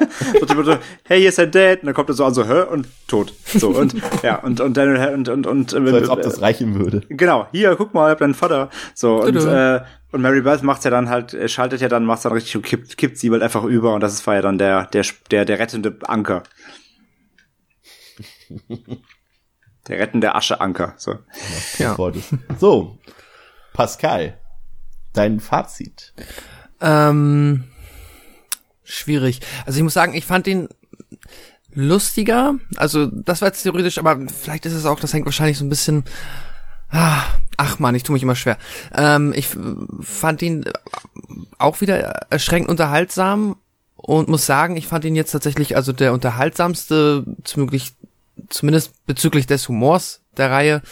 Und ähm, muss aber dafür auf der anderen Seite halt auch sagen, dass man schon wieder merkt, dass es halt wieder weniger Budget ist und die ganze, der ganze Handlungsstrang, wo halt Mary Beth, wie wir es halt eben schon erwähnt haben, mehr oder weniger nur eingesperrt ist macht halt wirklich bedingt Spaß. Da gibt's halt die Momente, wo es mal ganz gut klappt, aber ja, ich mag auch die Figur der Bloggerin nicht so, also der Ex-Frau vom Sheriff, die wirkt auch sehr hanebüchen, also ich finde, das wird nicht wirklich erklärt, warum die überhaupt so krass into Victor Crowley ist. Entschuldigung. Und, ähm, naja, also, ähm, ja, ich weiß nicht, ich finde, das hat jetzt schon so, im dritten Teil sind schon so leichte Ermüdungserscheinungen irgendwie zu merken und Ähm, in dem Sinne, ja, also ich glaube, nach dem zweiten hätte es für mich fast schon gereicht, weil das hat sich ja eher wie ein Schluss und weniger wie ein Cliffhanger angefühlt. Der dritte hat ihm jetzt irgendwie nicht so viel dazugegeben, außer dass wir jetzt den ersten haben, wo Perry Shen halt nicht stirbt. Ähm, das ist ja auch ganz nett. Ja, im Endeffekt bin ich hier bei äh, drei von fünf Sternen und ähm, habe mich immer noch unterhalten gefühlt, aber schon war dann schon genug für mich gefühlt so. André. Ja, ähm, im Endeffekt steht der dritte eigentlich bei mir genau auf derselben Stufe wie der zweite, nur aus anderen, also nicht anderen Gründen, aber mit anderen, mit anderen, ähm, mit, mit anderen Beweggründen. Ähm, der, der, der, der, der Opener, die Einführung ist hier ähm, ein bisschen knackiger, letztlich zwar auch Zeit, gerade durch die zweiten, durch den zweiten Handlungsstrang, ähm, verpackt das immer wieder knackiger, ähm, und hat nicht so lange Leerläufe, dass das auch durch die verschiedenen Locations dann zustande kommt, dass du mehr Bildwechsel hast. Das wirkt dann alles nicht so so wie aus einem drögen Strang, sondern ist noch trotzdem ein bisschen, bisschen ähm, Variation drin und ein bisschen Bewegung drin. Ähm, er ist halt nicht so nicht so over so top lustig am Anfang, ähm, beziehungsweise es gibt halt hier und einen dummen Spruch, auch mit den Anspielern natürlich, ähm, wie, wieder ein Einwurf mit der mit der äh, Backstory und so weiter. Das gibt's, das ist auch cool, ähm, ganz extrem witzig, aber wie die anderen ist er nicht, ähm, weil es nicht einfach nicht. Es gibt es gibt diese diese Basis dafür nicht, dass du so eine dynamische Gruppe hat, die sich eben Schlagabtausch liefern kann. Ähm, das fehlt dir so ein bisschen. Ähm, daher der Ton, wie du auch gesagt hast, Chris, hier ist schon ein bisschen dunkler nochmal, gerade dann später in den, im, im, im Sumpf, dann eben, wenn es wieder Nacht wird, ähm, teilweise sogar wirklich hier mit versuchten Spannungsaufbauszenen, auch wo sie so, es gibt eine Szene, da sind sie in dem Boot gefangen und es gibt nur so ein Loch, was Crowley da reingefräst hat mit seiner, mit seiner, ja. mit seiner wieder auftauchenden Schleifmaschine, ähm, wo sie dann sagen, hier bleibt vom Loch weg und dann wird da einer reingezogen und so. Also so, es gibt so tatsächlich so ein bisschen so richtig so, so Spannungsaufbauszenen, das gab's ja vorher ja nicht, da war es ja alles sehr straight. Ähm, von daher, ähm, so dieser, dieser ganze Part im Sumpf funktioniert einfach wieder genauso wie beim zweiten, finde ich. Es gibt einen hohen Bodycount, du hast genug Charaktere, die halt austauschbar sind und einfach weggekillt werden. Hast aber auch eben zwei, drei, die ein bisschen wichtigere Positionen einnehmen, die dann auch bis zum Ende aufgespart werden. Ähm, dann hast du halt den Strang, wie gesagt, mit dem, mit dem, ähm, ja, wir haben eine Lösung, so, der ist, finde ich, wie gesagt, äh, die Idee davon ist gut, die Umsetzung ist, äh, ist ausbaufähig, weil sie einfach doch ein bisschen langweilig ist. Äh, es passiert einfach nicht viel. Ähm, zum Glück wird es immer so eingestreut, dass es eben zwischen den Kills passiert. So hast du dann eben einfach, ja, du kannst dich auf deine, dein Splatterfest freuen und hast halt zwischendrin einfach ein bisschen Story-Fortführung durch diese Autofahrt. Das ist halt okay. Ähm, ja, letztendlich, bis es dann eben zum Showdown kommt und ähm, ja, auch hier ähm, durch, wie du gesagt hast, du hast ein paar Figuren, die dir dann doch ans Herz gewachsen sind, so ein bisschen zumindest, ähm, und, und auch äh, dann eben Mary Boss kriegt, wenn man dann ihren großen Showdown-Auftritt, den sie auch verdient hat, den sie ganzes Film, den ganzen Film über quasi auf ihn zugearbeitet hat, dadurch, dass sie keinen großen Spielraum hatte. Ähm, ja, letztendlich wie gesagt, bei mir auf derselben Stufe wie der zweite, fängt aber dafür schneller an und spart dafür aber wiederum ein bisschen am Witz. Von daher gleicht sich für mich aus. Es ist immer noch von guter, ja, man wusste ja nicht, dass ein vierter kommen soll. Von daher so als Abschluss dieser Trilogie, der quasi auch das, diese, diese, diese zwei Tage in diese, diesen Kosmos beendet. Der vierte fällt ja dann eben ein bisschen raus, weil er diesen Zeitsprung dann macht. Äh, es ist ein guter Trilogieabschluss und schließt erstmal diesen Kreis ähm, ähm, erfolgreich ab und bietet eigentlich genau den gleichen ähm, Grundspaß-Value wie auch Teil 2, von daher auch genau wie der äh, 3 von 5 bei mir. Ja. Ähm, ich gebe dem Film auch 3 von 5 äh, Punkten, da sind wir uns wieder komplett einig. Ähm, ich finde auch zum einen finde ich gut, dass äh, bei McDonalds Film das Tempo wieder ein bisschen höher ist, ein bisschen rasanter ist als bei dem Vorgänger von Adam Green. Ähm, hat auch ein paar lustige Meta-Gags drin, die sich halt so aufeinander beziehen. Zum Beispiel eben das mit der Leiche von von ähm, Perry Chen zum Beispiel fand ich ganz gelungen. Ähm, ich finde gut, dass er versucht, in aller Regelmäßigkeit irgendwie so eine Story oder so eine, so eine, so eine richtige Handlung zu erzählen. Und immer genau dann, wenn er merkt, okay, dieser Versuch, diese Story zu erzählen, gelingt uns gerade nicht so ganz, dann beruft er sich eben wieder auf seine andere Stärke, nämlich den Splatter. Das macht er gut. Schwachpunkt definitiv, dass äh, Daniel Harris leider in dem Film total verschenkt ist und viel zu wenig Screentime, also aktive Screentime bekommt. Ähm, was mir aber auf jeden Fall noch gut gefallen hat, ist das, ist das Make-up und das Maskendesign, weil auch wenn das Budget runtergegangen ist und auch die Effekte nicht ganz so gut sind, sieht Crowley hier, finde ich, von allen vier Filmen äh, definitiv am besten aus, was sein Make-up und seine Maskerade angeht. Ähm, sieht ja auch nicht immer gleich aus. Ähm, vielleicht für die Zuhörer mal ganz interessant. Zwar in, generell sieht er sich immer ähnlich aus, aber die Maske ist schon immer ein bisschen anders. Also nicht, er trägt keine Maske, sondern die, die Make-up-Maske. Ähm, was auf jeden Fall lobenswert ist, finde ich, und das ist tatsächlich sogar eine Sache, die ganz selten in, in Slasher-Filmen oder in Horrorfilmen passiert, ist, dass man halt hier dieses SWAT-Team in den Sumpf schickt und, und das ist halt so ein Kniff, dass gerade wenn du es immer mit diesen übernatürlichen Antagonisten zu tun hast, wie Jason Voorhees, Michael Myers, Leatherface, hier Victor Crowley, äh, musst du immer kämpfen gegen Leute, die eigentlich sowohl körperlich unterlegen sind, als auch in vielen Sachen einfach unterlegen sind. Und die hast du wenigstens einfach so eine Gruppe, so, so sag ich mal, was du zum Beispiel auch bei Hills Have Ice 2 hast, zum Beispiel, mit der, mhm. mit der, mit der Militärtruppe zum Beispiel. Und hier auch, dass die wenigstens, äh, rein formell auf dem Blatt Papier dem irgendwas entgegensetzen könnten. Dass es nachher nicht so ist und die genauso durch den Wald gemeuchelt werden wie alle anderen, ist dann die andere Geschichte. Aber ich finde die Idee auf jeden Fall mal ganz gut. Ähm, ja, ansonsten, also ich würde auch sagen, der ist so auf dem Niveau von, von Teil 2 auf jeden Fall. Also hat immer noch Spaß gemacht. Das Splatterfest ist angenehm kurzweilig gewesen, ähm, hat aber auch dieselben Schwächen wie Teil 2 und Teil 1. Bleibt auch bei dreieinhalb Sternen, äh, bei drei Sternen von fünf. Ähm, das hat jetzt wieder vier Jahre gedauert, auch das hat ähm, André vorhin schon passenderweise festgestellt, bis der nächste Film ähm, aus der Reihe kam. Und der kam wirklich äh, ja wie aus dem Nichts letztendlich. Also äh, wurde den Fans ziemlich überraschend präsentiert im August, glaube ich auf äh, eigentlich eine Hatchet-Jubiläumsfeier, wo einfach nur das Jubiläum von Hatchet gefeiert werden sollte. Und plötzlich lief da nicht Hatchet, oder ich glaube Hatchet lief, aber danach lief plötzlich auch noch ein neuer Film aus der Reihe. Und äh, damit hat Adam Green die Leute wirklich überrascht und er hat auch selbst gesagt, er hatte eigentlich wirklich keine Lust mehr auf die Reihe. Er hat sich scheiden lassen äh, von seiner Frau. Es gab äh, Todesfälle im Freundeskreis und, und der Filmmarkt, äh, wie er mal bestanden hat, den gab es so nicht mehr und, und man hat immer weniger Geld zur Verfügung gehabt für Filme. Aber ähm, er selbst wurde dann inspiriert durch den Tod von Wes Craven und äh, durch ein Gespräch mit George A. Romero, was er tatsächlich bei einem Treffen ähm, äh, geführt hat mit ihm vor dem Tod von Romero natürlich, kurz vorher, ein paar, ich weiß gar nicht, ein paar Monate vorher war es. Und äh, der hat ihm gesagt, ey, äh, Adam, die Leute lieben deine Hatchet-Filme und die wollen das sehen von dir. Mach doch einfach das, was die Leute lieben an dir und was du auch liebst zu machen. Davon ist natürlich auch eine bisschen kitschige Geschichte, aber, äh, aber dazu ist er wieder gekommen, noch einen Film zu drehen. Und äh, ja, erstmal Pascal, Victor Crowley, 2017. Worum geht's in diesem neuen Film, der ja jetzt vor kurzem auch erst in Deutschland auf dem Heimkinomarkt veröffentlicht wurde? Andrew Young ist einer der wenigen Überlebenden des Crowley-Sumpfmassakers von, Massakers von 2007. Von vielen als eigentlichen Mörder verdächtigt, veröffentlicht Andrew ein Buch, in welchem er von den Erlebnissen von vor zehn Jahren berichtet. Die Freunde Chloe, Rose und Alex äh, möchten einen Film über Crowley drehen und versuchen Andrew für einen Mock-up-Trailer zu begeistern. Dies wird von Kathleen, Andrews Managerin, verhindert und stattdessen fliegen die beiden aufgrund eines lukrativen Deals in einer gecharterten Privatmaschine nach New Orleans.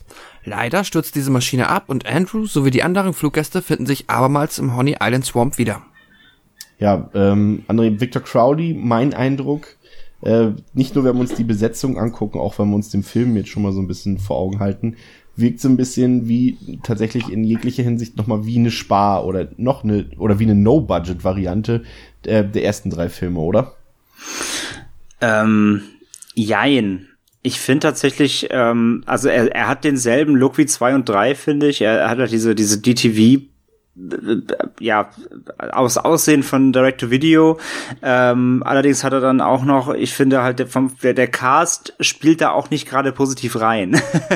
also er hat so ein paar Leute, die man, die man auch hier und da auch kennt sogar, äh, die auch teilweise schon sogar schon einen großen Film mitgespielt haben, aber die trotzdem irgendwie wie Resterampe wirken. Ja, das ähm, meine ich, genau. So, so ein bisschen, so ein bisschen wie ich krieg niemand anderen mehr. Äh, leider. Das ist wirklich schade. Du hast halt irgendwie, du hast halt Laura Ortiz irgendwie drin, die hat in ähm, im Hills of Ice Remake mitgespielt, aber sowohl auch in Chillerama und die hatte sogar eine kleine Rolle in Guardians of the Galaxy.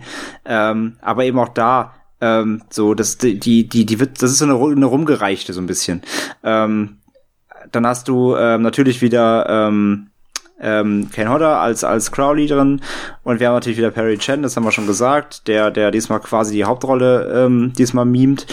Ähm, dann hast du aber auch Leute drin, irgendwie wie ein Dave Sheridan, das, der, der spielt halt in, der hat halt in, in Scary Movie und überhaupt diesen ganzen, diesen ganzen, äh, Ver genau, diese Spoof-Movies allen mitgespielt, den kennt man halt. Dann hast du, ähm, dann hast du, wie heißt denn der ähm, von Kathleen die die Rolle?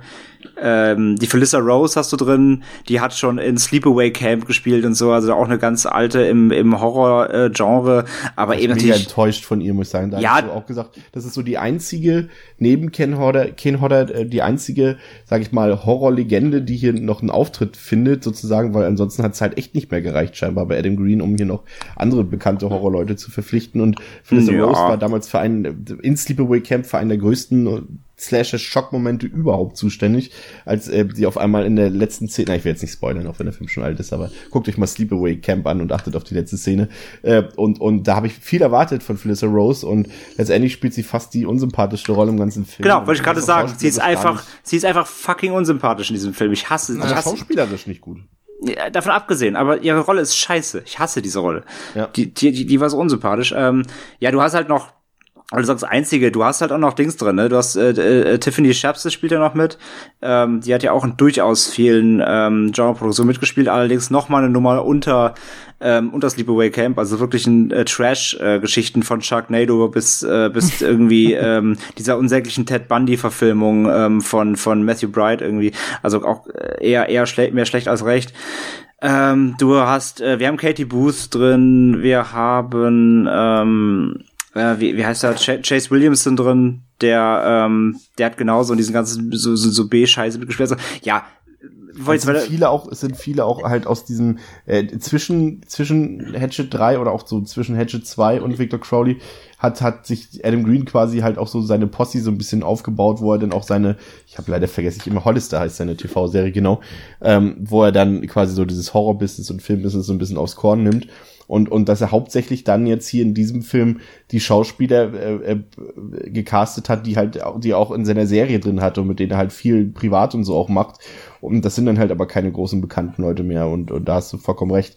Ähm, er selbst ist da schon fast der bekannteste Darsteller. Ich weiß nicht, ob ihr das gewusst habt, aber er und Joe Lynch, also der Regisseur von Wrong Turn 2 und bester Freund von äh, Adam Green, die spielen die Piloten von diesem Flugzeug. hm, genau, ja, ja. Das wusste ich nicht, ne. Wie gesagt, kein, kein, kein Film ohne Cameo-Auftritt von, von Adam Green. Ja, Ja, wie gesagt, äh, also, also es sind schon, es sind schon viel dabei, die, die man aus dem Horrorgenre nee, eben nicht kennt, also die, die in vielen äh, Horrorfilmen mitgespielt haben, ähm, aber es ist halt wirklich die B- und C-Riege. Ja, das ist irgendwie nicht so, ja. Ähm, wir können es natürlich wieder ein bisschen am Plot entlang hangeln. Hier auch wieder quasi mehrere äh, Handlungsstränge nebeneinander. Ich würde fast sagen, ja, äh, eine schlechter als der andere, aber ähm, wir haben erstmal diese Amateurfilm-Crew, die aus meiner Sicht komplett unsympathisch ist, ähm, bestehend aus, aus, aus einem Typen und seiner, seiner Freundin, oder seine, seine Freundin ist ja eher so der, der Mittelpunkt dieser Storyline.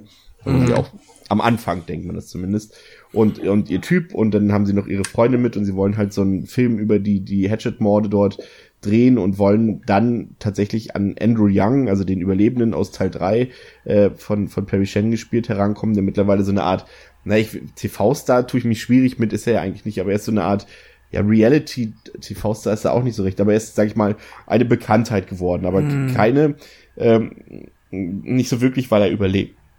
Entschuldigung, weil er Überlebende ist, sondern weil viele Leute denken, seine Geschichte ist unglaubwürdig und dass er doch hinter diesen Morden dort steckt. Und äh, dabei war er nur der Sanitäter und der Überlebende von damals.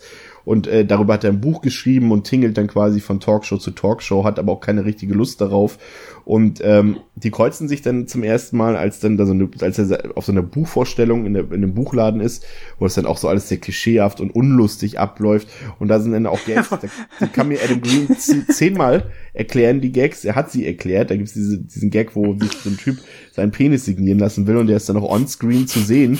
Ich Äh, fand das lustig. ja, ich, Ich weiß musste, nicht, ich musste, ich musste leider auch lachen. Das war, es war Oh. so, es war so dumm, aber ich musste irgendwie lachen, weil es auch so, also beim ersten Mal wirklich, weil es so, weil es so unverblümt kam. Ich habe mir so, oh, okay. er, er, er versucht, er erklärt es damit, also er versucht es ernsthaft zu erklären, Adam Green in Interviews und sagt, äh, dass er, dass er, dass eben der Trope ist, dass immer Frauen immer ihre Brüste zeigen müssen und ihre nackten Ärsche in Horrorfilmen. Da käme es doch unerwartet, wenn einfach ein Typ einfach mal seinen Schwanzen auspackt, mitten aus dem Nichts. Das war seine Erklärung dafür, okay. Ey, hat bei mir äh, funktioniert. Ja. ja. Ich auch so eine Kombination also, mit. Ja, Entschuldige. Ja. Was geil? Nee, also ich fand einfach auch generell so diese erste, diese diese ganze Szenerie bei dieser Buchsignierung fand ich, ich weiß, dass es mega platt und mega stumpf ist, auch dann mit den Post-its über den Penis, der da auf seinem Plakat gemalt ist, ich, hat ich, für mich irgendwie funktioniert. Das wollte ich gerade sagen, da fand ich aber die Pimmel auf seinem Plakat gemalt noch unlustiger als den echten Schwanzen da. die, ähm, die, es ist halt, mich hat es so ein bisschen erinnert an die Storyline aus dem Rob Zombie Halloween 2, äh, wo dann äh, äh Dr. Loomis ja auch der gefeierte Buchautor ist und der Unsympath und dann ja auch dann irgendwelche äh, Eltern von Opfern da hinkommen und sagen, du hast unser Kind umgebracht und sowas. Und das ist ja halt auch so alles sehr stereotypisch, wie ich finde. Naja, und äh, es kommt dann so, dass, äh, dass Andrew äh, kurzfristig ein Angebot kommt äh, bei, ja, was genau wollten die da eigentlich nochmal drehen im Dschungel, äh, im Sumpf? Ähm, ich habe es auch nicht wirklich gerafft. Ähm, aber kann auch sein, dass ich nicht aufmerksam war. Warum haben, warum? Ja, nee, sie, der, das Angebot, also wir haben es gleich gesagt, also der hat halt eine Managerin, ne? Die mhm. schleift ihn halt da überall durch, deswegen macht er das auch alles, weil sie halt immer Aufträge für ihn ranholt. Und sie sagt dann, ja, hier, wir müssen jetzt hier fort, die kriegst so, die kriegst so einen Anruf und sagt, wir müssen jetzt hier sofort diese ähm, die Signierstunde beenden hier. Ich habe gerade das mega Angebot bekommen. Ähm, du sollst noch einmal in der Talkshow auftreten. Und er so, nee, ich habe keinen Bock auf scheiß Talkshows, wird ja nur verarscht und so. Und die so, und dann, dann, dann, dann lügt sie halt, sagt so, du kriegst eine Million dafür. Und er so, alles klar. und ähm, der Deal ist irgendwie, er geht in diese Talkshow und äh, und genau und die, und die Moderatorin ist doch die Ex von ihm, oder war das ja. nicht so? Genau. genau. Und ähm, nee, die Prämisse irgendwie oder die Idee daran ist so, ja, wir gehen mit der Talkshow zurück in die Sümpfe. Also wir drehen das live im Sumpf. Ich glaube, das war die Idee. Mit dieser ja, Sabrina. Auch. Ja. So, das war die Idee ähm, und äh, das sagt sie ihm ja erst nicht, weil er natürlich natürlich nicht mehr da zurück, zurück hin will. Und deswegen mhm. sagt sie das nicht, sondern sagt, wir fliegen jetzt einfach da ins Studio oder so. So, das, ich glaube, das, das ist so dieser, so war das gemeint, genau. Ich muss sagen, ich fand sogar den Moment, als sie ihm das dann gesagt hat, da haben sie ja hat auch, ähm, ist auch so ein Joke oder so eine Art Gag, wie er dann quasi vor ihr wegläuft, sie ist im Hintergrund und dann geht immer die Musik los, wie er quasi jetzt so sagt, so nein, fuck it, ich geh weg, ich habe keinen Bock auf irgendwie noch irgendwie den nächsten Talkshow Quatsch und dann erhöht sie immer die Summe, um was es geht und dann bleibt er immer kurz stehen und am Ende sitzt er im Flugzeug. Der war irgendwie auch so im Hatchet-Kontext unpassend, aber deswegen, weiß ich nicht, ob ich deswegen einfach deswegen gelacht habe, aber ich fand es irgendwie auch lustig. Ja, das ist halt auf irgendwelche sympathischen okay. Charaktere gewartet und ich dachte, es kommen immer mehr Charaktere hinzu, aber keiner gefällt mir. Ah, das ja, das, das, das, das bleibt leider bei dem Film auch so. Ja, mhm. weil du dann denkst du, okay, dann ist die, dann dachte ich erst, es könnte jetzt vielleicht mal so, ich dachte so, okay, man merkt schon, die ist nicht so richtig Budget hinter. Entschuldigung, ähm, aber dann ist ja unsere Amateurfilm-Crew, die, die landet dann quasi schon im Sumpf und dann sind auf einmal noch ganz viele Touristen zu sehen. Ich dachte so, oh, okay, haben sie hier doch noch ein bisschen Geld dagelassen für Statisten und für ein paar Mordopfer. Und eine Szene später sind die alle weg. Und es ist nur noch, äh, äh sind die drei da und David Sheridan, den äh, äh, äh, André von schon vorgestellt hat, der dann auch wieder so eine blöde Rolle spielt, halt wieder so eine, so eine Spoof-Rolle aus, aus, wie in den Scary Movie-Filmen, so eine blöde Rolle. Und dann dachte ich so, ach komm, jetzt hör auf. Und da war ich schon echt genervt weil auch irgendwie nichts passiert ist so richtig, was interessant war. Und ja, ein paar kleine Mini-Gags waren drin, zum Beispiel dieses Hatchet, dieses Victor Crowley Merchandise. die, die, die, das, das ist auch so, wer, wer kauft denn sowas? Und dann siehst du so, äh, ja. die weggehen, so, hier, das ist für meine Tochter und so. Und da ja. kam noch dieser gute Gag. Das war der, das war der einzige Gag, wo ich gelacht habe. Ich weiß gar nicht mehr, wer ihn gesagt hat. Aber wie dieser Typ hier heißt, Vincent Crosby oder so. Das war der, das war der ein. Ja, genau, Vincent Crosby, ja, ja. ja war, da habe ich wirklich lauthals gelacht, weil das war so schlecht, dass ich es wirklich genial fand, weil da musste ich wirklich lachen. Ähm, aber das war's auch schon. Ja. Ja, ja wie geht's Ach. weiter? Ähm, erzählt mal. ja, sie sind ja da im Flugzeug, mit dann lernt man ja auch noch so ein bisschen den Rest der ja, mit Fluggäste kennen.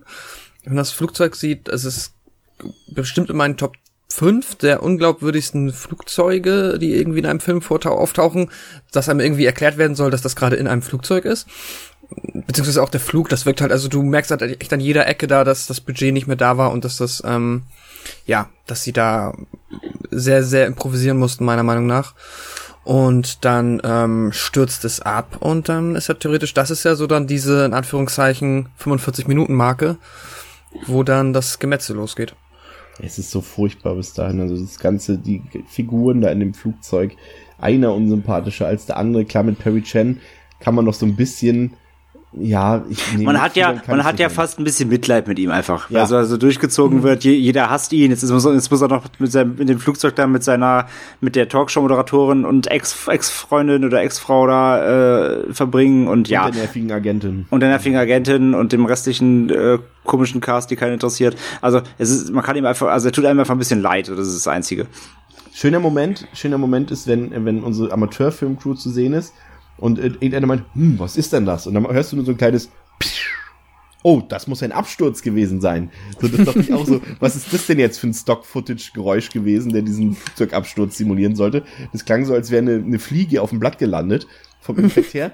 Wenn dein Flugzeug abstürzt in die Nähe, dann muss auch der Boden wackeln oder irgendwie was oder so. Und dann dachte ich so, okay, okay. Das fand ich aber, in, in, es war schon wieder so schlecht produziert, dass es charmant war. Ja. Äh, ja, was man dann storytechnisch noch, ja, weiß ich gar nicht, was man noch erwähnen kann, ist es dann ja die eine eine Frau, die ich glaube, die steht gar nicht im Zusammenhang zu den anderen, aber die da mit ihrem Mann ist und schwanger ist und die dann ja nach dem genau. Absturz so komisch eingeklemmt unter dem Sitz ist und halt droht zu ertrinken, weil da sie Wasser ist. getan. Weil sie die ganze ja. Zeit diese Diskussion wehrlos mit anhören musste von den Leuten im Flugzeug, die lauter dumme Ideen hatten die ganze Zeit und und irgendwann dann nur so so du dachtest so die Frage habe ich mir gestellt ist das jetzt wirklich Adam, das ist nicht doch, das kann doch Adam Green nicht machen, dass er jetzt für eine Ertrinkszene eine ganze Figur opfert, anstatt sie von, von Victor Crowley abmetzeln zu lassen, aber hat er doch gemacht. Ja. Und auch noch so unnötig, das hat mich unfassbar aufgeregt, weil. Vor allem, das hat auch keinen mehr interessiert irgendwann, hat gar naja, keiner mehr versucht. Sie, sie, sie, haben drei Minuten versucht, sie rauszuholen, nee, geht nicht, dann lassen wir sie einfach den ganzen Film überliegen, bis sie ertrinkt. ja, wow, super. Und dann Und siehst du immer noch, du siehst diesen Schlauch von dieser Sauerstoffmaske darunter fällt, diesen dünnen Plastikschlauch, wo Luft durchkommt, den hättest du, und der Andrew hat ein Messer, das heißt, du hättest einfach diesen scheiß Schlauch nehmen können, dir den in den Mund stecken und dann hättest du noch mal einen Meter gewonnen, anstatt dass du sie einfach ertrinken. Ja. Das, also, das wäre echt, oder gib ihr einen Strohhalm oder irgendwas so. Ja, das, ja, das, wie allein, dass sie halt wirklich, dass sie es fünf Minuten probieren und dann, ja. und dann, und dann 20 Minuten einfach alles, alles andere machen und, äh, ja, sie hängt halt da und ist jetzt, ist jetzt halt so. Das war, ja. also, das war so, oh Leute, ey, schneidet das bitte raus, schneidet diese Frau raus, schneidet diesen, schneidet diesen Sitz raus, ich will das nicht, das ist, das hat, das war so nervig. Ja. Also die hättest du, die hätte nicht sterben. Ach Gott, ja, das war echt. Das also war einfach, das war einfach komplett unnötig. Also diese Rolle war unnötig und diese Situation war unnötig. Und mhm. wenn sie irgendeinen Sinn gehabt hätte, vor allem ja, vor allem so, ja, okay, die ist halt hochschwanger, ist halt hochschwanger und er trinkt dann auch noch einfach. So, das war so, wow, das ist ganz schön bitter, weißt du, das gerade irgendwie, das hat auch komplett diesen, das hat so, so einen Beigeschmack gehabt, der halt nicht zum restlichen Splatter, Fun-Splatter-Kontext gepasst genau. hat. Das war wieder so ein tonaler Aussetzer wie im, im, im, im, im, im äh, wie, mit, wie mit der, wie mit der, mit der verstorbenen Krebsfrau, genau. Ja. Ja, das stimmt. Weil das, das ist dann, das ist dann auch irgendwann geschmacklos, wenn du halt wirklich permanent irgendwelche Pimmelwitze machst und sowas alles und dann sowas dazwischen, das ist halt ein bisschen, ja, weiß Ja, nicht. so, da, da, die, die Intention da des Dramas ist da einfach nicht, die, die darf gar nicht stattfinden, weil das einfach nicht zum Kontext passt. Ja. Ja, ja, das rutscht alles ganz schön auf C-Movie-Niveau ab, äh, obwohl das war ja, ja, doch ich sag mal, die anderen Teile sind noch B-Movies. Das rutscht hier alles so ein bisschen ab, die ganze Sache. Ähm, ja, und dann irgendwann ähm, ähm ist, äh, ist es dann soweit, also das Flugzeug ist wie gesagt abgestürzt, die eine Frau ist eingeklemmt, die Leute im Flugzeug überlegen sich, was machen wir jetzt, gehen wir raus, rufen wir Hilfe. Und dann sind plötzlich die anderen drei Leute da, die dann ja, äh, ja, da war es übrigens noch hell, als die mitbekommen haben, dass dann Flugzeug abgestürzt ist und als sie dann da ankommen, ist es tief in der Nacht. Fand ich auch ein bisschen komisch, obwohl es eigentlich direkt in der Nähe war. Ähm, und, und dann sind sie alle quasi gefangen in diesem äh, Set, nenne ich es mal, in diesem Filmset, weil das halt wirklich so alles nach Studio aussah, das Innehmen des Flugzeuges und auch die Außenkulisse, das war alles nicht mehr so richtig echt, glaube ich. Es war wenig on Location gefilmt und alles so Studio-Set-mäßig. Und es wirkte alles atmosphärisch nicht. Das war so, dass die ersten Filme hatten für mich immer noch so eine gewisse Atmosphäre, auch so sumpfig, das haben wir alles schon rauskristallisiert, auch mit Nebel und sei es künstlicher Nebel, was auch immer alles. Aber das wirkte irgendwie so, auch nicht echt, aber irgendwie stimmig. Und das hier wirkte halt so alles billig und künstlich und das hat mir irgendwie nicht gefallen, überhaupt nicht, weil es so offensichtlich war. Ja, gebe ich dir voll, gebe ich dir vollkommen recht. Und der ganze, diese, diese ganze, also quasi ab der 45 Minuten Absturzmarke, ähm, ab da spielt der ganze Film ja gefühlt innerhalb von so, ähm, von so 20 Quadratmetern Ja. ähm, um dieses Wrack rum, weil Crowley kommt ja, also wir müssen gleich auch natürlich noch erzählen, wie Crowley überhaupt wieder auftaucht, aber dann, wenn er dann da ist, der, der, der watschelt halt so auf und ab Erzähl mal gleich, vor dem. Flugzeug, genau, und, äh, und, und da, da in diesem kleinen, in diesem kleinen abge, abge, abgesteckten Feld spielt der halt der halbe Film dann irgendwie und da ist halt keine Atmosphäre, die da ist kein durch den Su- Sumpfstreifen und diese diese diese dichte diese äh, ja das heißt nicht Atmosphäre ja aber doch diese diese unheimliche Sumpfatmosphäre kommt halt null rüber Oder überlässt du es jetzt Plotmaster Pascal? Bitte erklärt, nicht, ich hab's Crowley nicht versteht. Nee, nee, das muss, André hat's angeteasert, also muss er es auch selber erklären, wie Crowley überhaupt zurückkommt. ähm, ich musste ich musste gerade eben nur selber noch überlegen Das ähm, war mit diesem Handy, mit diesem YouTube-Video, mit diesem komischen äh, Voodoo-Spruch, hätte ich beinahe gesagt, wo er wieder aufgeweckt wird. genau, also ich im Endeffekt muss ich wirklich einfach zugeben, ich habe es nicht kapiert so richtig. Also ich habe, es ist, es ist dieses typische Ding, es ist auch wieder hier wieder, es ist ein bisschen Viratanekto mäßig, aber aber so hundertprozentig, warum er denn dadurch wieder aufsteht, das, ich habe es nicht ganz gecheckt. Wo war denn Also er der? war ja scheinbar besiegt ursprünglich, weil es Er ist war ja jetzt, besiegt durch die Asche. Es ist ja jetzt auch zehn Jahre her. Es spielt zehn Jahre später, glaube ich, ne? also das haben wir gar nicht gesagt, glaube ich. Ne? Genau, also Zeitsprung ist genau. zehn Jahre, genau zum zum dritten Crowley Teil. ist seitdem nicht mehr aufgetaucht, scheinbar. Genau, weil die- hat da so eine ja, leichte weil die- Touristenattraktion draus gemacht aus dem ganzen Geschichte und ähm, unsere Filmcrew will das halt alles authentisch haben und aus irgendeinem Grund ähm, schauen sie sich auf YouTube dann Videos an, wie man Von Reverend Zombie. von Reverend Zombie, wie er irgendwelche Voodoo-Sprüche aufsagt, mit denen man Crowley beleben kann, was aber vorher gar keine Rolle gespielt hat Das, in den das meine ich nämlich. Wo ist denn der Einklinker dazu, warum das funktionieren soll? Den gibt's nicht. Das ist, das hat der Film, das hat, der- das hat der Teil sich jetzt halt ausgedacht. Ja. Okay, dann, dann ist es, dann ist es so, wie ich es verstanden habe. Ich finde es leider ein bisschen schwach. Gut, also er wird wieder erweckt durch einen dummen Handyspruch auf YouTube. ähm, das ist alles schwierig. Und, ja, Daumen jeden nach Fall- unten. Ja, vier, ja. Dislike. Das gibt, das gibt einen dick, dicken Dislike. Ähm, gut, also er steht dadurch wieder auf, nach zehn Jahren ist jetzt wieder am Start. Was macht er? Geht zum F äh, ins Flugzeug und äh, ja, läuft da halt auf und ab und wartet, bis da einer rauskommt. Quasi. Man hätte so eine schöne Belagerungssituation daraus machen können, eine vernünftig coole, spannende auch irgendwie so weiter. Und aber macht's überhaupt nicht. Es ist halt wirklich so, dass Crowley draußen wartet, einfach nur. Und Crowley ist ja nun auch nicht der hellste Typ auf Erden, aber aber das äh, die Figuren, die da drin sind, die sind halt noch viel viel dümmer als er. Und er muss einfach nur draußen rumstehen und die Leute kommen schon von ganz alleine raus oder in die Situation. ähm, ja, einer nach dem anderen denkt so, ja, ich habe jetzt eine Idee, ich gehe da und da in Hilfe holen. Geht raus, läuft ihm in die Arme, oh, tot. So, das ist so, oh, Leute. Und ab und zu, ab und zu ist Crowley dann selber aktiv, kommt halt mal zum Flugzeug, schlägt irgendwie das Fenster ein oder so, ist aber halt zu, zu, zu klumpig und zu breit, um da irgendwie durch ein Fenster zu passen, sondern macht halt kurz, fuchtelt mit seinem Hackeball rum und geht halt wieder drei Meter zurück und sagt sich, ja, warte ich halt noch mal zehn Minuten. oh, es ist, ah, also die, wirklich dieser Ablauf, der hat mir wehgetan. Ja, und es ist halt auch so, dass dann, wenn da Leute auch ums Leben kommen, es ist halt nicht mehr kreativ. Ne? Also er hat dieses, äh, wie, wie André so heute schon oft gesagt hat, diese, seine Tools und alles gar nicht mehr dabei. Entweder zerquetscht er sie mit den Händen oder er benutzt tatsächlich seine, seine Axt ausnahmsweise mal. Aber sowas Kreatives wie jetzt irgendwie diese, diese äh, ähm, Schleifmaschine oder dieses große, große, äh, die große Kettensäge und sowas, äh, ist alles nicht mehr dabei. Es ist alles sehr, ja, Vor allem, gewöhnlich. vor, vor allem, wo du Schleifmaschine sagst. Im dritten Teil schleift er einfach durch, durch eine Wand von einem scheiß Schiff, weil er nicht durch die Tür kommt. Und hier Ja. steht er halt vorm Flugzeug rum und kommt nicht rein. Und ich denke so, oh Leute.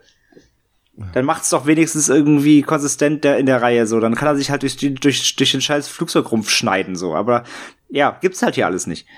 Nee, weil das, ich glaube, sie haben es auch so gemacht, weil das Set einfach zu klein war, als das Crowley da reingepasst hätte. Deswegen haben sie es gleich ganz gelassen. Äh, ja, jedenfalls halt während sie, also es gibt halt immer zwei, zwei, zwei ähm, Handlungsstränge, also nicht Handlungsstränge, immer zwei Abschnitte dann in dieser Laufzeit. Entweder sie, man sieht im Flugzeug, wie sie, äh, wie irgendwelche dämlichen Dialoge sich abspielen und die sich gegenseitig da ein, anfeinden ähm, und Schwangere ertrinken lassen. Oder draußen äh, killt äh, Crowley halt relativ langweilig, wenn auch nicht blutarm, äh, Leute so. Also das, das ist dann quasi, was halt passiert. Ja. Ich muss Das gerade ernsthaft, ernsthaft das Ende überlegen, wie es zu diesem Ende kam. Ich weiß nur noch, dass es abrupt wie immer war. Der Dylan Aber hat sich irgendwann ein, Showdown? das war diese, Der Showdown ist mit der Flugzeugturbine.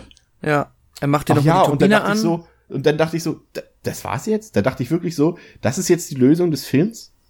ja.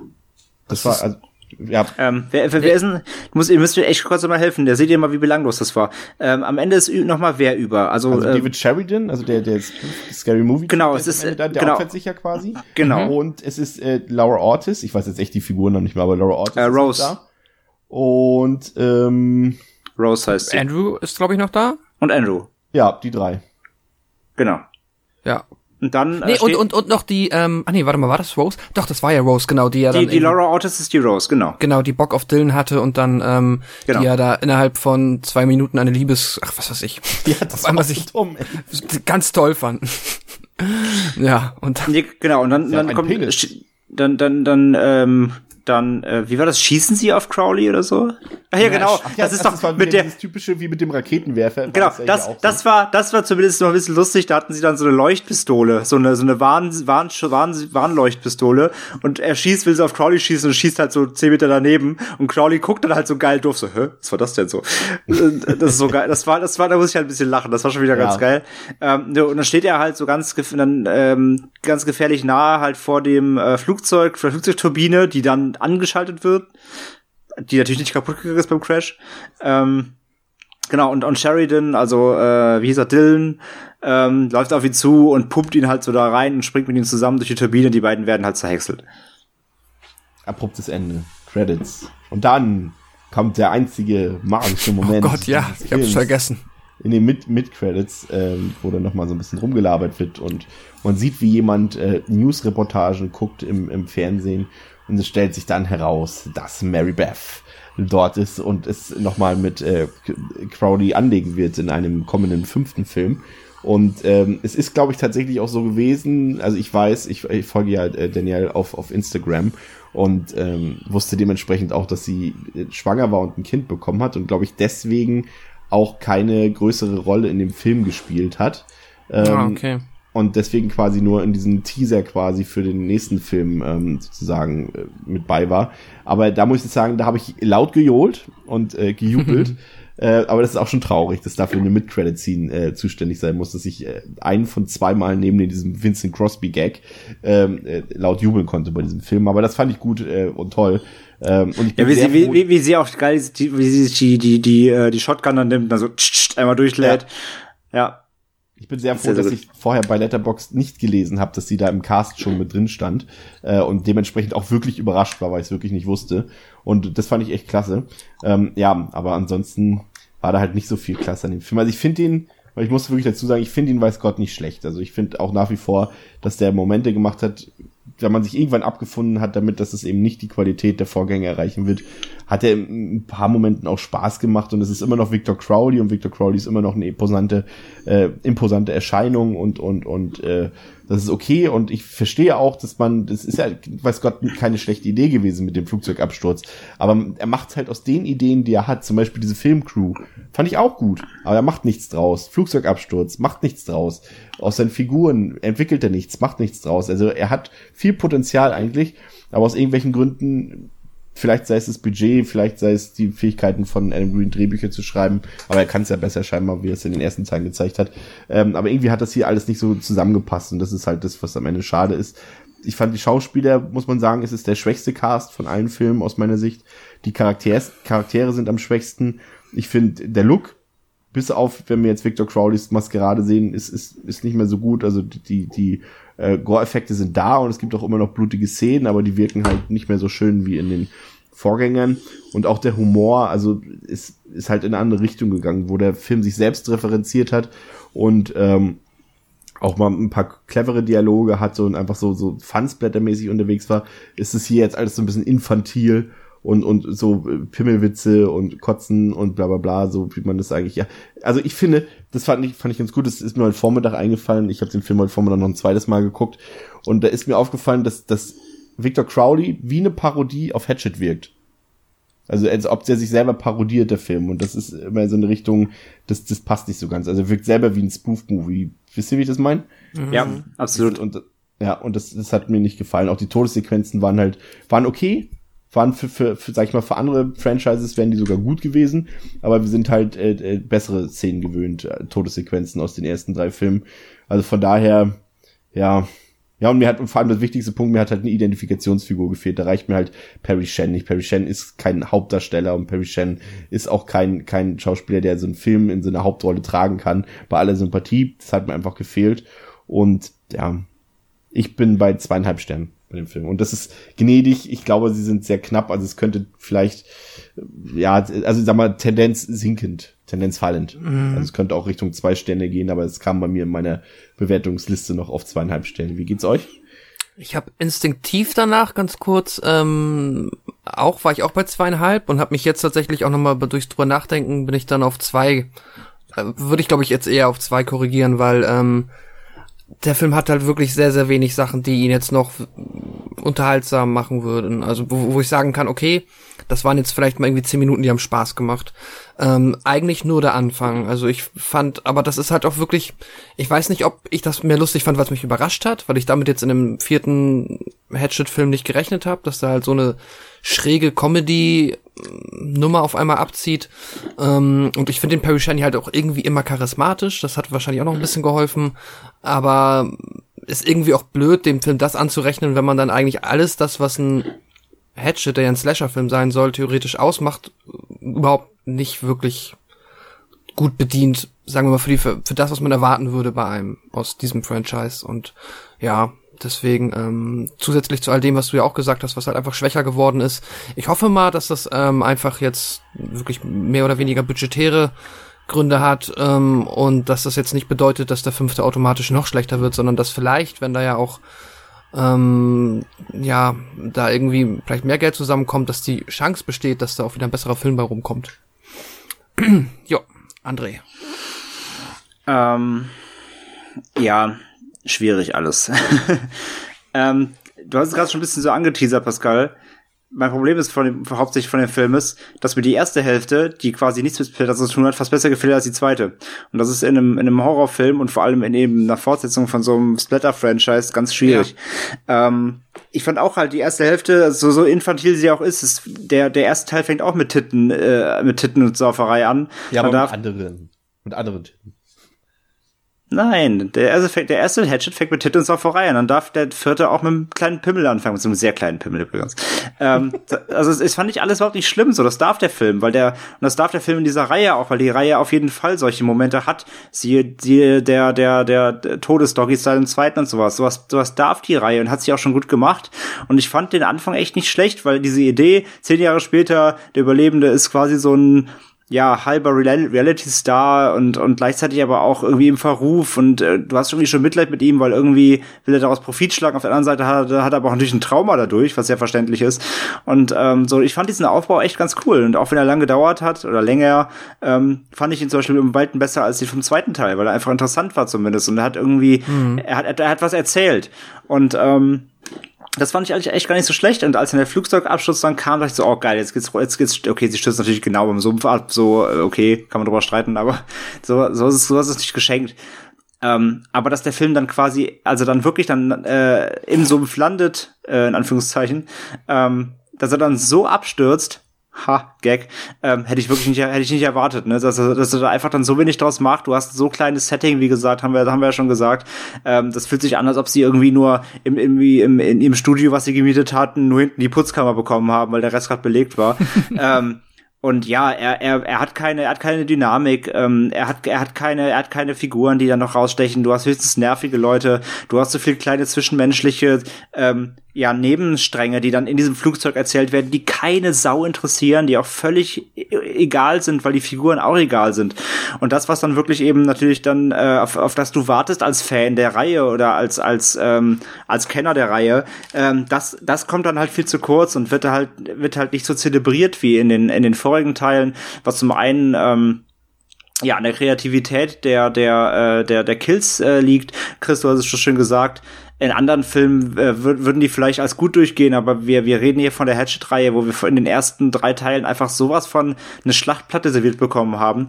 Und der vierte ist dann so, so, nicht, nicht mal zahm, die, die Kills sind blutig, aber halt so einfallslos und Standard, ähm, dass mhm. ich auch hier durchaus verstehen kann, warum der Film in Deutschland wiederum halt hier 18er äh, Uncut bekommen hat, weil das geht. Der ist, der ist harmloser als der erste im Endeffekt und auch einfallsloser und ähm, hat noch mehr dummen Humor, der ihn quasi eben, wie, wie, wie auch schon sagst, sagst, so auf, fast auf das Niveau von so einem Spoof-Movie stellst. Man merkt es ja auch, Entschuldigung, man merkt es ja auch mhm. daran, dass wir, wir haben jetzt bei allen Filmen so die, die besten Kills so herauskristallisiert und nochmal unsere Hier gibt's keine. Präsentiert. Und hier ist es halt so, wir haben jetzt gar keinen, bis auf den letzten Finalen, weil er zum Showdown gehört, ja. herauskristallisiert und, und, und weil es halt so, ja, er tritt den auf den Kopf. Kopf kaputt. So, so, so laufen die Kills ab, so. Aber ja. unspektakulär. Teilweise wirklich mit nicht so guten Effekten. Ich, ich, bin ja auch so jemand, ich weiß, shame on me, aber ich bin auch jemand, der ähm, die Blu-ray der noch mal kurz anhält und in Zeitlupe sich äh, Spezialeffektszenen anguckt, um einfach zu gucken, wie es gemacht wurde und so weiter. Und das, die sind halt da wirklich nicht mehr so gut wie in den ersten drei Filmen. Da mache ich auch keinen Vorwurf draus. Ähm, Adam Green jetzt selbst, weil ich freue mich ja trotzdem, dass er da weiter am Ball bleibt und das macht. Aber wir müssen es dem Film letztendlich trotzdem abziehen. Wir können ja nicht aus Sympathie sagen, ja, aber Adam Green ist ja ein super Typ. Äh, er hat es halt schon mal besser gemacht. Wahrscheinlich wegen mehr Budget, aber es ist halt so, ne? Du kannst auch schlechte Effekte kaschieren, so, das ist auch nicht die Frage, aber wenn die schon einfach von der, von der Grundidee so langweilig sind, wie gesagt, bei mir ist keiner hängen so richtig. Du sagst gerade, ja, so auf den Kopf treten, das hat, das hat Jason schon vor 40 Jahren gemacht, so gefühlt. Ja. Ähm, also das ist alles purer Standard, wo nichts hängen bleibt. Der, der, der Einzige, der hängen bleibt, ist quasi der Showdown mit dem, mit dem, ähm, der Turbine. Das ist das Einzige und da sieht man noch nicht mal was, da spritzt die Blutfontäne, das war's dann auch. Also, ja, genau das, was, was man eben dann, dass das, das Highlight dann doch sein soll für diese Reihe, dass, dass das fällt komplett irgendwie ähm, ernüchternd aus und somit ist der Film einfach, äh, ja, es, er zündet dann zu keinem Punkt richtig los und zeigt das, was du als Fan sehen willst und bleibt halt einfach komplett komplett lahm und deswegen von mir hier ähm, klare zwei von fünf. Ähm, ähm, als ähm, ja die und die setzen sich eben zusammen aus dem doch für mich ge doch gelungenen Anfang, wo ich hinterher doch mal lachen konnte, der irgendwie anders war und zumindest mal ähm, neue neue neue neue Wege gegangen ist, was die Reihe auch von meiner Meinung nach braucht, ähm, um ein bisschen bisschen was anderes auszuprobieren. Aber ähm, ja und danach fällt es dann halt rapide ab. Was glaubt ihr dann? Ich meine, die Kritiken sehen das ja ein bisschen anders als wir. Das haben wir ja auch schon ähm, auch auf den sozialen Netzwerken festgestellt, aber auch wenn man auf IMDb und Letterbox und so weiter guckt, äh, der hat ja durchaus mit dem ersten Teil sogar teilweise bessere Wertungen bekommen als der erste Teil. Und ich kann mir nicht erklären, warum. Also ich kann mir vorstellen, wenn jetzt zum Beispiel, sag ich mal, das Premierenpublikum oder auch die auf den auf dem Fantasy Filmfest und so gesehen haben, ähm, da kann ich sagen, okay, für die war das alle überraschend, da hat man nicht mit gerechnet, weil er auch nicht angekündigt wurde und so weiter, dass die Leute deswegen erstmal begeistert waren aus Euphorie sozusagen. Aber aber jetzt so, ich verstehe es nicht, weil ich für mich ist einfach nichts besser an Victor Crowley als an den ersten drei Filmen. Nichts, eigentlich alles schlechter. Aber die Kritiken sagen das Gegenteil. Könnt ihr euch irgendwie vorstellen, warum? Ja, nee. vielleicht halt, also ich, oh. vielleicht, vielleicht wirklich, also einerseits vielleicht, dass du gesagt hast, vielleicht war es so ein bisschen dieser Anfangshype so. Ähm, ich meine, die Kritiken, die guten, die kamen größtenteils schon von, von Genre-Kritikern, äh, ähm, jetzt weniger irgendwie von, von der New York Times oder so. Ähm, von daher glaube ich, könnte schon damit da reinspielen, dass er halt so so komplett unterm Radar lief und ähm, einfach ja gezeigt hat, hey, wir machen hier noch mal so ein, wir machen hier noch mal, wir sind wieder da, wir machen noch mal, wir hauen noch mal auf die auf die Kacke, ähm, die Leute sich vielleicht ein bisschen mitreißen lassen haben. Ähm, auf der anderen Seite vielleicht, weil er eben wirklich ein bisschen, also was ich so gehört habe von von Leuten, die ich kenne, die ihn nicht nicht schlecht fanden, ähm, war halt ja endlich mal irgendwie doch mal was was was Neues, auch wenn es im Endeffekt wieder in den in den Sumpf zurückzieht, aber zumindest versucht er mal ähm, ja sich aus diesem aus diesem Trott rauszuziehen und hier neue neue neue Leute dazu neue Leute reinzuziehen und neue neue Darstellungsmöglichkeiten irgendwie zumindest in der ersten Hälfte. Und äh, auch diese diese Selbstironie ne, mit hier mit dem mit dem mit dem äh, Merchandise Shop und sowas, das fanden die Leute wohl alles ziemlich gut, wobei ich aber auch da eben sagen muss, ja aber sich selbst auf die Schippe nehmen, so, das, das, das, das hat der Film eigentlich von Anfang an getan, aber besser. Nur auf eine andere, subtilere Weise. Und eben nicht mit Victor Crowley-Puppen, so, ne? Also, mhm. ich kann so, so komplett, komplett erklären kann ich es mir irgendwie nicht. Ähm, außer, außer eben vielleicht wirklich, dass die Leute am Anfang ein bisschen geflasht waren, dass überhaupt noch mal was kam, weil vielleicht auch nicht jeder damit gerechnet hat, dass da überhaupt noch was kommt. Ähm, nach diesem Abschluss, ähm, am Ende der Trilogie. Aber sonst kann ich es mir wirklich nicht wirklich zusammenreimen. Aber ja, ich war so genauso überrascht, dass mir Leute gesagt haben, er ist der Beste seit dem ersten. Und dann sehe ich das Ding und denke mir, okay, hast du einen anderen Film gesehen? Ja, ich kann es mir auch, also ich habe noch weniger Antworten als andere darauf. Deswegen, ähm, ich finde, äh, ja, dafür passiert in dem Film zu wenig. Aber vielleicht haben wir jetzt auch einen Nachteil dadurch, dass wir die gebinged haben. Ich weiß ja nicht, ob das bei den anderen Leuten anders ist. Zumindest bin ich der Meinung, wir haben die, also zumindest ich habe die in der Vorbereitung alle relativ nacheinander geguckt. Ja, die Und Ähm, ja, das ist, das kann tatsächlich ein Aspekt sein, weil ich hatte jetzt, wir wussten ja schon, ähm, dass wir diesen Podcast auch machen werden. Deswegen habe ich schon vor Release von Victor Crowley die ersten drei Teile nochmal geguckt und und und dann den vierten. Ähm, das ist äh, ja vielleicht das hat Pascal. Ach so, ach so, ähm, du meinst von wegen, vielleicht, vielleicht hatten die die anderen Filme schlechte Erinnerungen, als sie, als sie sind. Ja, einfach- genau. Einfach so Und den den Vergleich Abstand, dass nicht sie so. Den, dass sie nicht gerade nicht in Erinnerung hatten, wie viel besser die eigentlich waren. Ja, okay, das, das ist möglich, ja. Weil wir haben die jetzt ja wirklich gebinged, haben wir alle drei, ist ja nun mal so. Also das könnte tatsächlich ein Argument sein. Aber nochmal äh, abschließend die Frage für heute. Ähm, würdet ihr euch trotzdem auf den fünften Teil, der ja nun scheinbar kommen wird, äh, freut euch drauf? Wer auch mit in der Hinsicht, dass vermutlich dann Daniel Harris als Mary Beth auch wieder zurückkommt? Ja, doch, definitiv. Ich denk mal, ähm, die Wahrscheinlichkeit, dass das dann wieder unterhaltsamer wird und dass das ein Film ist, der irgendwo Spaß macht, ähm, ist definitiv noch gegeben. Also ich würde jetzt auf keinen Fall irgendwie behaupten, dass es unmöglich ist oder dass Adam Green das verlernt hat oder irgendwie. Nee, ich kann mir durchaus vorstellen, dass das nochmal gelingen kann trotzdem. Ja, ich definitiv auch. Also ähm, ich, ich bin eh ich bin eh großer Adam Green Freund. Er kann gerne so viele Filme machen, wie er möchte. Deswegen, also er hat da ein Händchen für und wie gesagt, man man spürt ja auch trotzdem, ähm, trotz des, des, des schlechten Films finde ich spürt man trotzdem irgendwie, dass er sich bei allem irgendwie was gedacht hat. Also man spürt trotzdem, dass er Lust auf auf, auf dieses Genre hat nach wie vor und da auch was was was für gibt. Ähm, von daher glaube ich nicht, dass der Zug da jetzt abgefahren ist. Vielleicht hat er einfach einen schlechten Tag gehabt. ähm, wir, wir sehen den vierten dann vielleicht einfach als, als, als, als Ausrutscher der Reihe, als, als Halloween 3 der, der Reihe irgendwie. Ähm, von daher, ja, also ich hätte schon Bock, ähm, gerne wieder Daniel Harris dann auch wieder in einer, in einer ja, präsenteren Rolle als im, im dritten noch, wirklich wieder als Main, als Main Character. Ähm, und gerne darf der, darf der äh, kommende ähm, sich wirklich auch noch gern weiter aus dem Fenster lehnen und auch mal was Neues bieten. Von mir aus Crowley Goes Manhattan, mir egal. ähm, aber ähm, ich glaube, ich möchte, ich, ich glaube, noch mal in den Sumpf, das möchte ich vielleicht nicht. In Space? In Space, selbst in Space, mach was du willst. So, wir hatten schon Sharks in Space, mach was du willst. Aber ich glaube, noch mal komplett in den Sumpf gehen, wieder äh, noch mal dasselbe durchziehen. Ähm, glaube ich, das möchte ich vielleicht nicht sehen. Also er darf gern irgendwas wagen, was ähm, was natürlich nicht komplett out of out of äh, Reihe ist, aber ein bisschen ein bisschen irgendwas aus sich ausprobieren darf er gerne. Ähm, solange er auch wieder genau aber das liefert, was, was, was ich sehen will, nämlich kreatives äh, Killing irgendwie und ein Crowley in, in guter Form mit vielleicht wieder ein paar besseren Effekten, dann, ähm, dann nehme ich den fünften auf jeden Fall liebend gerne. Hast du die, die, wie fandst du die anderen Filme von Adam Green? Also ich bin zum Beispiel von diesem, ich weiß jetzt leider, wie er auf Deutsch hieß, also Digging Up the Marrow, ich glaube, der hieß irgendwie auf Deutsch. Der- also, Der How heißt to Catch a Monster oder so. How to Catch a Monster, den fand ich super. Ja, den, das ist zum Beispiel für mich tatsächlich Adam Greens bester Film. Den finde ich sogar noch besser als Hatchet. Ähm, muss ich auch sagen, den fand ich gut. Und Frozen finde ich eigentlich auch recht gelungen. Äh, fand ich auch, ja. Also to Catch Monster ganz weit vorne. Da hat er wirklich, äh, da hat er richtig bewiesen, dass er, dass er was kann. Auch, ähm, auch natürlich, weil er selber mitgespielt hat in der großen Rolle. Ähm, Als er selbst. Alle er selbst. Als er, se- als Genau. selbst genau, er Dann-. Und Dann äh, Chillerama finde ich nice. Chillerama war richtig witzig. Ich weiß nicht, ob ihr den gesehen habt. nee, den habe ich leider nicht gesehen. Nein. Äh, lohnt sich, solltet ihr gucken. Ähm, Und dann geht's aber allerdings auch schon ein bisschen runter, weil dann ist sehr viel, sehr viel so unterer Durchschnitt leider dabei. Ähm, Spiral war okay noch, ähm, aber sonst, sonst hat er jetzt nichts mehr Großes auch wirklich gemacht. Oder er hat viele Kurzfilme am Anfang ja auch gedreht.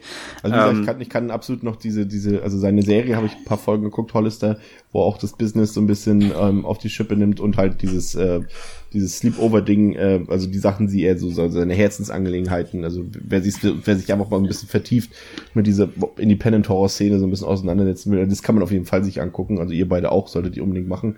Ja, mache Auf ich jeden auch. Fall. Hat, hat mal einer von euch in diese Band reingehört? Haddonfield? Haddonfield, Ich nee, noch nicht, aber nee. ich find's irgendwie mega sympathisch, passt ja super, das, super zu ähm, so einem Horrorfilm-Fan, dass er dann eine Band hat, die Haddon- Haddonfield heißt. Äh. Ja, mega er ist für witzig. mich, er ist für mich, wenn ich so ein bisschen äh, auf den Punkt bringen will, also ich, ich finde Adam Green sehr, sehr sympathisch. Ähm, die, ähm, was soll ich sagen, die, die, er ist für mich irgendwie die sympathische oder die, die charismatische Version von Eli Roth irgendwie. Eli Ja, Roth genau. ist auch ein Fanboy, der auch, auch Filme liebt und, und dem ich das auch abkaufe. Ähm, aber, äh, aber, aber Adam Green ist irgendwie die charismatischere Version von ihm.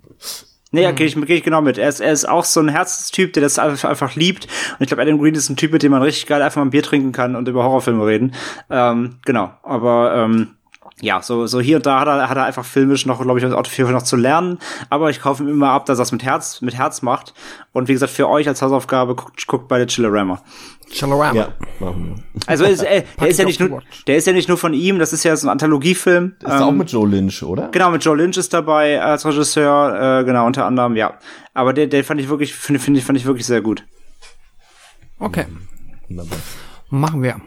Supi. Äh, ja, ähm, das war's für heute. Hatchet. Also ich denke mal, im, im Grunde genommen haben wir euch alles gesagt, was man über die Filmreihe äh, wissen und äh, wissen muss und hören kann. Äh, André, vielen Dank, dass du wieder dabei warst. Äh, wir brauchen uns ja eigentlich gar nicht großartig verabschieden. Wir haben ja da schon demnächst schon wieder das nächste Großprojekt am Start, aber später, Ja, später mehr. bin, bin, bin, bin immer gern da. Vielen Dank.